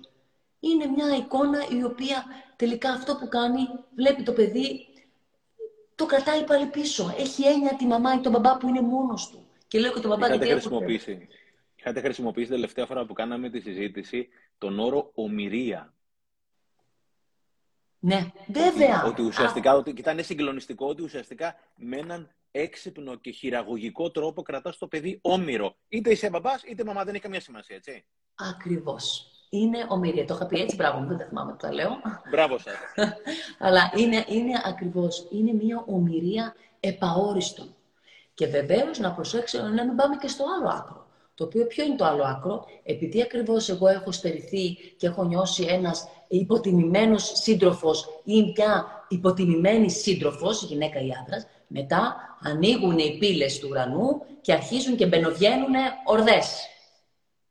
Οπότε πάλι να τα λέμε ανοιχτά, έχει νόημα. Ευνοείται. Έτσι, ευνοείται. Και μετά τι γίνεται? Αρχίζει το παιδί και μπουρδουκλώνεται και πάλι στο μητρικό δεσμό δεν μπορεί να σε σχετιστεί, δεν μπορεί να εμπιστευτεί. Γιατί μετά τι κάτι κάνει? Αρχίζει και βιώνει συνεχώς απανωτές εγκαταλείψεις, απανωτούς επαχωρισμούς. Γνώρισα τον Κώστα, συνδέθηκα με τον Κώστα, ξαναχώρισα με τον Κώστα. Πάμε πάλι από την αρχή. Ή με τη Μαρία, πολύ καλή σχέση με τη Μαρία, χώρισε παπάς με τη Μαρία, θλίψη και στενοχωρία. Δεύτερος αποχωρισμός για το παιδί. Πολύ λοιπόν έχει, γι' αυτό μιλάω, διαχωρισμός του συντροφικού από το γονεϊκό. Όταν αποφασίσω να βάλω σύντροφο μέσα στο σπίτι, θα πρέπει να τον έχω αποφασίσει πως θα είναι ένας σύντροφος ο οποίος πραγματικά για μένα έχει μεγάλη σημασία και θα έχει διάρκεια. Γιατί δεν είμαι μόνος μου, έχω και ένα παιδί. Έχω δύο παιδιά, είμαι και γονιός. Σε καμία όμως περίπτωση δεν θα κουκουλωθώ στο κομμάτι το γονεϊκό για να κόψω το κομμάτι το συντροφικό. Είναι πάρα πολύ βολικό και τελικά είναι αυτοκαταστροφικό. Το ότι είναι αυτοκαταστροφικό για τον γονιό, είναι καταστροφικό για το παιδί. Και αυτό είναι ωραίο που το είπα τώρα. Εξαιρετικό. Πείτε μου κάτι, τελευταία ερώτηση. Ποιο είναι το πιο συχνό λάθος, επιτρέψτε μου τη λέξη λάθος, το οποίο κάνουμε ή σαν άνθρωποι, ή σαν σύντροφοι, ή σαν γονείς, κάτι ρε παιδί μου το οποίο το βλέπετε πολύ συχνά να γίνεται? Που μιλάτε, πείτε μου πάλι σχετικά με τι. Το ποιο είναι το πιο συχνό λάθος το οποίο συναντάτε εσείς να γίνεται, να το συναντάτε ουσιαστικά να το κάνουμε είτε ως γονείς, είτε ως σύντροφοι, είτε ως άνθρωποι γενικότερα. Δηλαδή, ποιο είναι το μεγαλύτερο, δηλαδή, το πιο μεγάλο λάθος, ας πούμε, το πιο κραυγαλαίο λάθος που βλέπετε να κάνουμε? Αχ, ένα από τα πιο σημαντικά λάθη είναι ότι δεν μας δίνουμε χώρο να ακούσουμε πραγματικά τι είναι αυτό το οποίο ευχαριστεί εμάς. Μπερδεύουμε τη δική μου την επιθυμία με του διπλανού. Άρα χάνουμε τον εαυτό μας, έτσι. Ακριβώς, γιατί το θέλω μου είμαι εγώ. Νομίζω, θα πω τώρα και κάτι άλλο. Λοιπόν, να το καταγράψουμε αυτό. Και αυτό το γράφω τώρα. Μπερδεύουμε και νομίζουμε ότι το αυθόρμητο είναι το αυθεντικό μας. είναι αυτό που, που βγαίνουν έτσι, άνθρωποι έτσι, που δεν πιστεύω ότι έχουν τη γνώση στο κομμάτι της ψυχικής υγείας και λένε πείτε αυτό που αισθάνεστε. Κάντε αυτό το οποίο σας βγαίνει. Αν πω αυτό το οποίο αισθάνομαι και κάνω αυτό το οποίο μου βγαίνει, αλλαγή δεν έρχεται. Το αυθόρμητό μου είναι το μαθημένο μου. Είναι αυτό το οποίο έχω μάθει από το σπίτι. Δεν είναι το αυθεντικό μου. Το αυθεντικό μου είναι αυτό το οποίο θέλω. Είναι η επιθυμία μου. Είναι διαφορετικό. Οπότε πρέπει να δώσω χρόνο. Όχι να πω αυτό που μου βγαίνει. Να κάνω αυτό που μου έρχεται. Να κάτσω να σκεφτώ τι είναι αυτό το οποίο θέλω. Αυτό με διαφοροποιεί. Άλλο θέλετε εσείς, προφανώς πρέπει να ψάξω και ποιο είναι αυτό. Προφανώς πρέπει πρώτα να ψάξω ποιος είμαι εγώ και τι είναι αυτό το οποίο πραγματικά θέλω, έτσι. Βέβαια. Γιατί ουσιαστικά να μασώ αυτό το οποίο έχω συνηθίσει είναι άλλο, ακριβώς αυτό το οποίο λέτε. Βέβαια. Γιατί αν εγώ έχω μεγαλώσει εγώ ένα προσωπικά... σπίτι. Αν έχω μεγαλώσει εγώ μέσα σε ένα σπίτι που ο μπαμπάς αντιδρά με πολύ μεγάλη ένταση και πάρα πολύ μεγάλο θυμό. Οπότε εγώ στις δικές μου συμπεριφορές θα μου βγαίνει αυθόρμητα είτε να αντιδρώ με πολύ μεγάλο θυμό, είτε να κρύβομαι γιατί φοβάμαι τις εντάσεις. Αυτό δεν σημαίνει ότι εγώ είμαι αυτό. Έτυχε να μεγαλώσω από το σπίτι, γι' αυτό και το λόγο βγάζω αυτές τις συμπεριφορές. Η ουσία είναι να κάτσω να δω εγώ τι θέλω. Και αυτό προφανώς θέλει τον χρόνο του, θέλει την επεξεργασία του και θέλει και τη σωστή καθοδήγηση. Και πρώτα απ' όλα να δω εγώ ποιος είμαι. Γιατί σε έναν κόσμο που θεωρώ ότι ξέρω ποιος είμαι, οπότε η κλασική ερώτηση, καλά, δεν ξέρω ποιος είμαι, εννοείται όχι. Ψάχνω να βρω ποιος είμαι, έτσι. Σωστά. Και προσωπικά δεν ξέρω αν το είχαμε πει την τελευταία φορά που μιλήσαμε. Θεωρώ ότι σε μια μελλοντική κοινωνία, και δεν το βάζω παραπάνω από 10-15 χρόνια από σήμερα maximum, θεωρώ ότι το κομμάτι του να δουλέψω με τον εαυτό μου, είτε μέσα από θεραπεία, είτε μέσα από coaching, είτε συνδυαστικά, θα είναι μέρος της βασικής εκπαίδευσης ενηλίκων, θα επιδοτείται από το κράτος, γιατί ουσιαστικά αν εγώ ξέρω ποιος είμαι, θα είμαι πολύ πιο αποτελεσματικός γονιός, ψηφοφόρος, καταναλωτής, επαγγελματίας, φορολογούμενος ή οτιδήποτε. Θα είμαι πολύ πιο συνειδητός άνθρωπος. Οπότε, σε μια μελλοντική κοινωνία, όχι μελλοντική, μακρινά μελλοντική, αλλά σε μια κοινωνία του 2030, θέλω να πιστεύω, όχι μόνο στην Ελλάδα, και αποδεικνύεται ότι κάθε 1.000 ευρώ που θα δώσει το κράτος για έναν πολίτη θα τα πάρει 100 φορές πίσω. Οπότε θα γυρίσουμε πίσω στο 22 και θα λέμε ήταν αδιανόητο τότε που οι άνθρωποι βγαίνανε ουσιαστικά αδούλευτοι έξω. Θα είναι σαν να οδηγάς αυτοκίνητο και να μην έχεις δίπλωμα. Είναι βασικό. Δηλαδή, και είναι τραγικό το γεγονός ότι ξέρουμε πόσα μέτρα είναι ο Όλυμπος, πόσα ποτάμια έχει η Ελλάδα κτλ. Και δεν ξέρω ποιος είμαι εγώ. Δεν ξέρω ποιος είμαι εγώ, τι θέλω να κάνω. Οπότε όταν δεν ξέρω ποιος είμαι εγώ, ούτε εγώ μπορώ να ζήσω σωστά, ούτε τις ζωές των παιδιών μου μπορώ να διευκολύνω, δεν λέω να κατευθύνω, για να τις ζήσουν και τα παιδιά σωστά όπως θέλουν εκείνα. Και θέλω να πω κάτι το οποίο μου το έχει πει η δική μου θεραπεύτρια. Το έχω πει 100 φορές φυσικά, αλλά δεν κουράζομαι να το λέω. Η δική μου θεραπεύτρια, η Μαρία Πυρουνάκη, πριν από 13 χρόνια που γεννήθηκε η μεγάλη μου κόρη, μου είπε να τη δεις όπως επιθυμεί και να σ' αρέσει.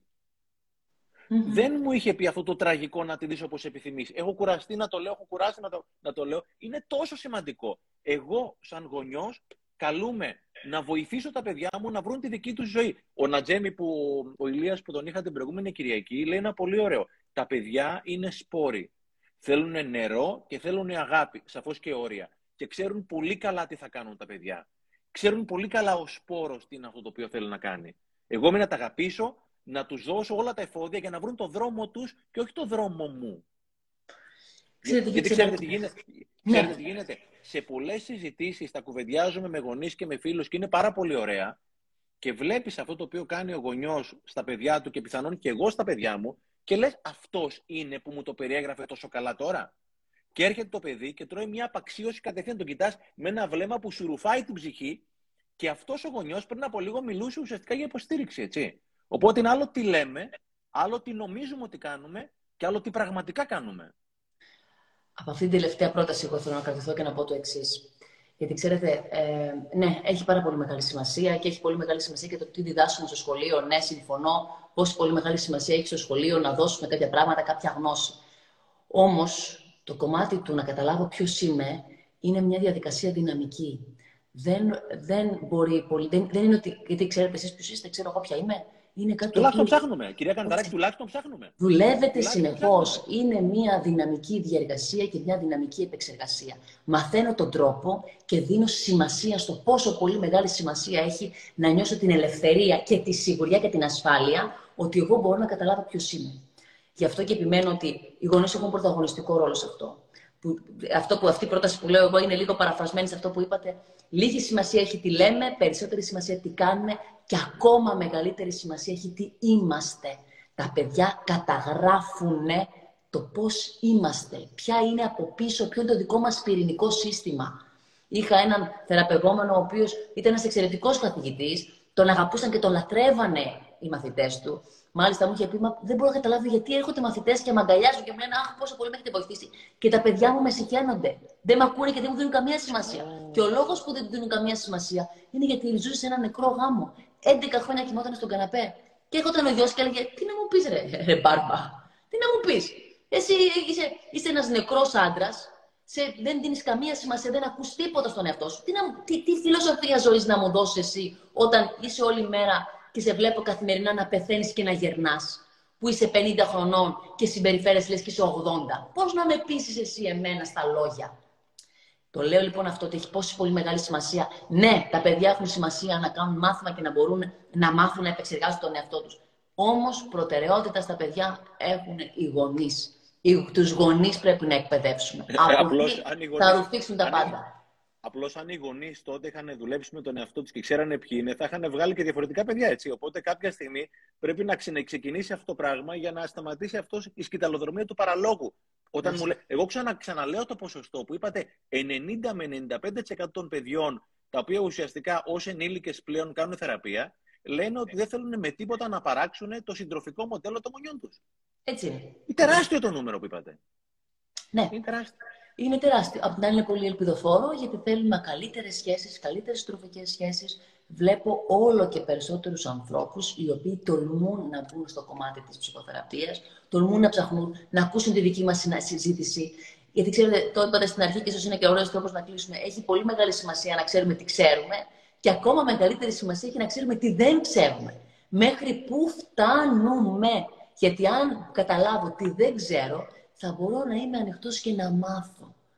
Και πολύ σημαντικό, παρηγορητικό είναι ότι όλοι αυτοί οι άνθρωποι, εγώ ήμουν ένας από αυτούς που ξεκίνησα να δουλεύω με τον ένα, να παρακολουθώ ψυχοθεραπεία σε ομάδα πριν από 13 χρόνια, δεν ήξερα τίποτα από όλα αυτά και ήταν πράγματα, σκοτάδια βαθιά ριζωμένα στην ψυχή μου, τα οποία φανταζόμουν ότι όταν θα πεθάνω θα τα πάρω μαζί μου.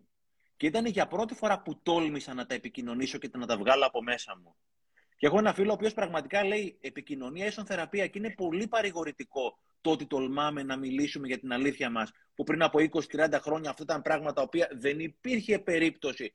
Και όταν πήγαινες να μιλήσεις για κάτι τέτοιο, έβλεπες το βλέμμα της μάνας, του πατέρας και σε κοιτάζαν έτσι και δεν το λέγω, το κατάπινες. Και λες, τώρα πάω να κάνω κάτι πάρα πολύ κακό. Για μένα είναι πάρα πολύ παρηγορητικό, πάρα πολύ παρήγορο το γεγονός ότι μπορούμε να μιλήσουμε ειλικρινά για τα συναισθήματα και τα βιώματά μας, έτσι. Η πρόταση που είπατε, κάθε πρόταση που μου λέτε, μου θυμίζει θεραπευόμενους που έρχονται και αυτό που λέτε έχει τόση πολύ μεγάλη αλήθεια. Ότι έρχονται άνθρωποι τρομοκρατημένοι και φοβισμένοι, γιατί χρησιμοποιούν αυτή την έκφραση που είπατε, να ανοίξουν τον παούλο και την τουλάπα για να πούνε τα σκοτάδια τους. Και κύριε Ξενάκη, θα το πω, δεν βγαίνουν σκοτάδια όταν ανοίγει η τουλάπα. Βγαίνει φως. Βγαίνει φως. Έρχονται άνθρωποι και μου φέρουν και μου λένε τα ζώρικά τους. Και εγώ τους ακούω και λέω, Θεέ μου, να βλέπαν πώς τους βλέπω τώρα, πόσο φως βλέπω εγώ, πόσο σας καμαρώνω και μένουν τώρα αλήθεια μου. Λέω, ναι. Γι' αυτό πραγματικά μη φοβόμαστε, όλοι έχουμε πολύ φως μέσα μας. Και είναι πολύ κρίμα που δεν το βγάζουμε και τελικά δεν το χαιρόμαστε. Όπως το λέτε ακριβώς, έχουμε τόσα σκοτάδια τα οποία όταν τα φωτίζεις είναι τόσο ωραίο. Σε ένα δωμάτιο το οποίο έχει λίγο αράχνες και τα λοιπά και το έχεις αφήσει 20-30 χρόνια ξαφνικά να ανοίξει και να μπει ο ήλιος, ξαναζωντανεύει όλο αυτό το πράγμα, έτσι. Και η φίλη μου η Βένα λέει ένα καταπληκτικό, λέει ο δράκος έχει δύναμη στο σκοτάδι. Όταν βάλεις το φως, ο δράκος δεν έχει καμία δύναμη. Αυτό που εκεί πέρα φαινόταν κάτι το οποίο ήταν δυσθεώρητο, τελικά είναι ένα ανθρωπάκι το οποίο έβλεπε στη σκιά. Και όσο το σκοτεινιάζει και το φώτι, αυτή η σκιά ήταν δεκαπλάσια από το μέγεθος. Και βλέπεις αντικρίνεις το πραγματικό του μέγεθος. Και δεν υπάρχει άνθρωπος πραγματικά που να μην πονάει, έτσι. Δεν υπάρχει άνθρωπος που να μην πονάει. Απλώς έχουμε μάθει να τα βάζουμε κάτω-κάτω και να λέμε για όλες τις ομορφιές μας. Και ειδικά με τα social media. Όλοι πονάμε. Και είναι ωραίο να μιλάμε για τα σκοτάδια μας. Πολύ ωραίο. Θέλουμε να πονάμε. Το μόνο το ζωντανό δότη πονάει. Αυτό που δεν πονάει πάει να πει ότι θέλει απονεύρωση και θέλει εξαγωγή. Γι' αυτό και επιμένω ότι είναι ωραίο το σύντομα. Το σύντομα σημαίνει ότι πάει να πει ότι είσαι ζωντανός και κάτι δεν κάνεις καλά με τον εαυτό σου και σου χτυπάει την πόρτα και σου λέει ασχολήσου μαζί μου. Υπέροχο. Πώς θέλετε να κλείσουμε, θέλετε να πείτε, ήταν καθηλωτικά, ήταν συγκλονιστικά. Ζητάμε χίλια συγγνώμη από τα πάρα πολλά σχολεία τα οποία δεν είδαμε. Δεν τα είδαμε. Γιατί, δεν τα είδαμε γιατί είμαστε τόσο απορροφημένοι εδώ πέρα στην συζήτηση που κάναμε. Θέλετε να κλείσετε, να πείτε κάτι στο κλείσιμο? Ένα τεράστιο ευχαριστώ για αυτό το τεράστιο πλούτο γνώσης και εμπειρίας που μοιραστήκατε μαζί μας για 1,5 ώρα. Και είναι νομίζω πολλοί άνθρωποι εδώ πέρα που το παρακολουθούν. Είμαστε 2.500 άνθρωποι. Wow! Συνέχεια αυτή τη στιγμή μετά από 1,5 ώρα. Θέλετε να κλείσετε με κάτι λέγοντας, δηλαδή νομίζω ότι είστε ο καθήλυνα αρμόδιος να κλείσετε αυτή τη συζήτηση? Αχ, πραγματικά δεν είμαστε σε λεζάντα ποιος θα κλείσει και ποιος θα ανοίξει καθόλου. Εμένα ήταν πολύ μεγάλη μου χαρά. Πραγματικά ο δικός μου στόχος είναι αυτός. Ξέρετε, είναι πολύ λάθος γιατί μου λένε πώς το πανεπιστήμιο και πώς μεταφέρεις τη γνώση και πρέπει να τη γράφεις και πρέπει να πληρώνουν. Λέω, πραγματικά είναι πολύ κρίμα, γι' αυτό και σας ευχαριστώ για αυτή τη φιλοξενία, γιατί είναι φιλοξενία, γιατί εσείς με προσκαλέσατε. Έχει τόσο πολύ μεγάλο νόημα όταν υπάρχουν αυτιά πραγματικά να υπάρχει γνώση και επιθυμία για να τη μεταδίδουμε. Αυτό που θέλω να κρατήσουμε όλοι είναι, για αρχή μην ξεχνάμε τις επιθυμίες μας. Αυτές μας κρατάνε ζωντανούς και αυτές μας κρατάνε ζωντανούς και σαν γονείς, άρα και στα παιδιά μας αντίστοιχα. Η επιθυμία είναι που κινεί τα πάντα. Έτσι ακριβώς όπως το λέτε. Όπως το λέτε, και έχουμε μάθει να λογοκρίνουμε την επιθυμία μας. Υπάρχει αυτή η ενοχή που λέγατε νωρίτερα, και όταν έχω μια επιθυμία αυτομάτως έχει συνδυαστεί με μια ενοχή. Εγώ θέλω αυτό, αλλά, δηλαδή αυτό το ναι μεν αλλά, όταν το ακούω, δηλαδή πνίγεται η ψυχή μου, έτσι. Πάντοτε ακολουθεί. Πάντοτε ακολουθεί το ναι θέλω αλλά, γιατί όπως είπα στην αρχή, επιθυμία θα έρθει μαζί με φόβο. Το βλέπω ότι μου έρχονται και μου και λένε και μηνύματα. Θα τα προσπαθήσω, κύριε Ξενάκη, είδατε εγώ στα live δεν είμαι, αλλά τώρα μου έχετε δώσει τροφή. Όλο λέω θα το κανονίσω. Οπότε με το καλό και εγώ θα πω σε αυτή τη διαδικασία, γιατί βλέπω ότι πραγματικά υπάρχει. Και πολύ καλά θα κάνετε, τη γνώση πραγματικά τη χρειαζόμαστε. Και είναι πολύ σημαντικό, κλείνοντας, να απενοχοποιηθούμε από την επιθυμία. Γιατί θεωρούμε ότι η επιθυμία έχει κάτι. Πώς είναι από την Παλαιά Διαθήκη, τον Αδάμ και την Εύα, τον απαγορευμένο καρπό, και δεν υπάρχει χειρότερο πράγμα από αυτό, έτσι. Δηλαδή, αν δεν είμαι καλά, δεν μπορώ να είμαι καλά σαν άνθρωπος, σαν σύντροφος, σαν γονιός, σαν οτιδήποτε άλλο. Η επιθυμία μας κρατάει ζωντανούς. Χωρίς επιθυμία, είμαστε νεκροί. Τίποτα. Είμαστε εκτελεστικά όργανα. Ένα τεράστιο ευχαριστώ, κυρία Κανδαράκη. Είναι χαρά μου που σας έχω γνωρίσει κιόλας. Ο πλούτος είναι τεράστιος και όλα αυτά που μας είπατε, εμπεριστατωμένα με γνώση, με εμπειρία, με ιστορίες κτλ. Το live θα το αποθηκεύσω στο προφίλ μου. Και ξανά ένα τεράστιο ευχαριστώ και σε όλο τον κόσμο. 2.500 άνθρωποι που 1,5 ώρα ήμασταν καθυλωμένοι σε αυτά τα οποία μας λέγατε. Ευχαριστούμε πάρα. Και εγώ σας ευχαριστώ. Να είστε καλά. Καλό ξημέρωμα. Καλή Δευτέρα. Επίσης, καλό βράδυ. Να είστε καλά. Ευχαριστούμε πολύ. Να είστε καλά.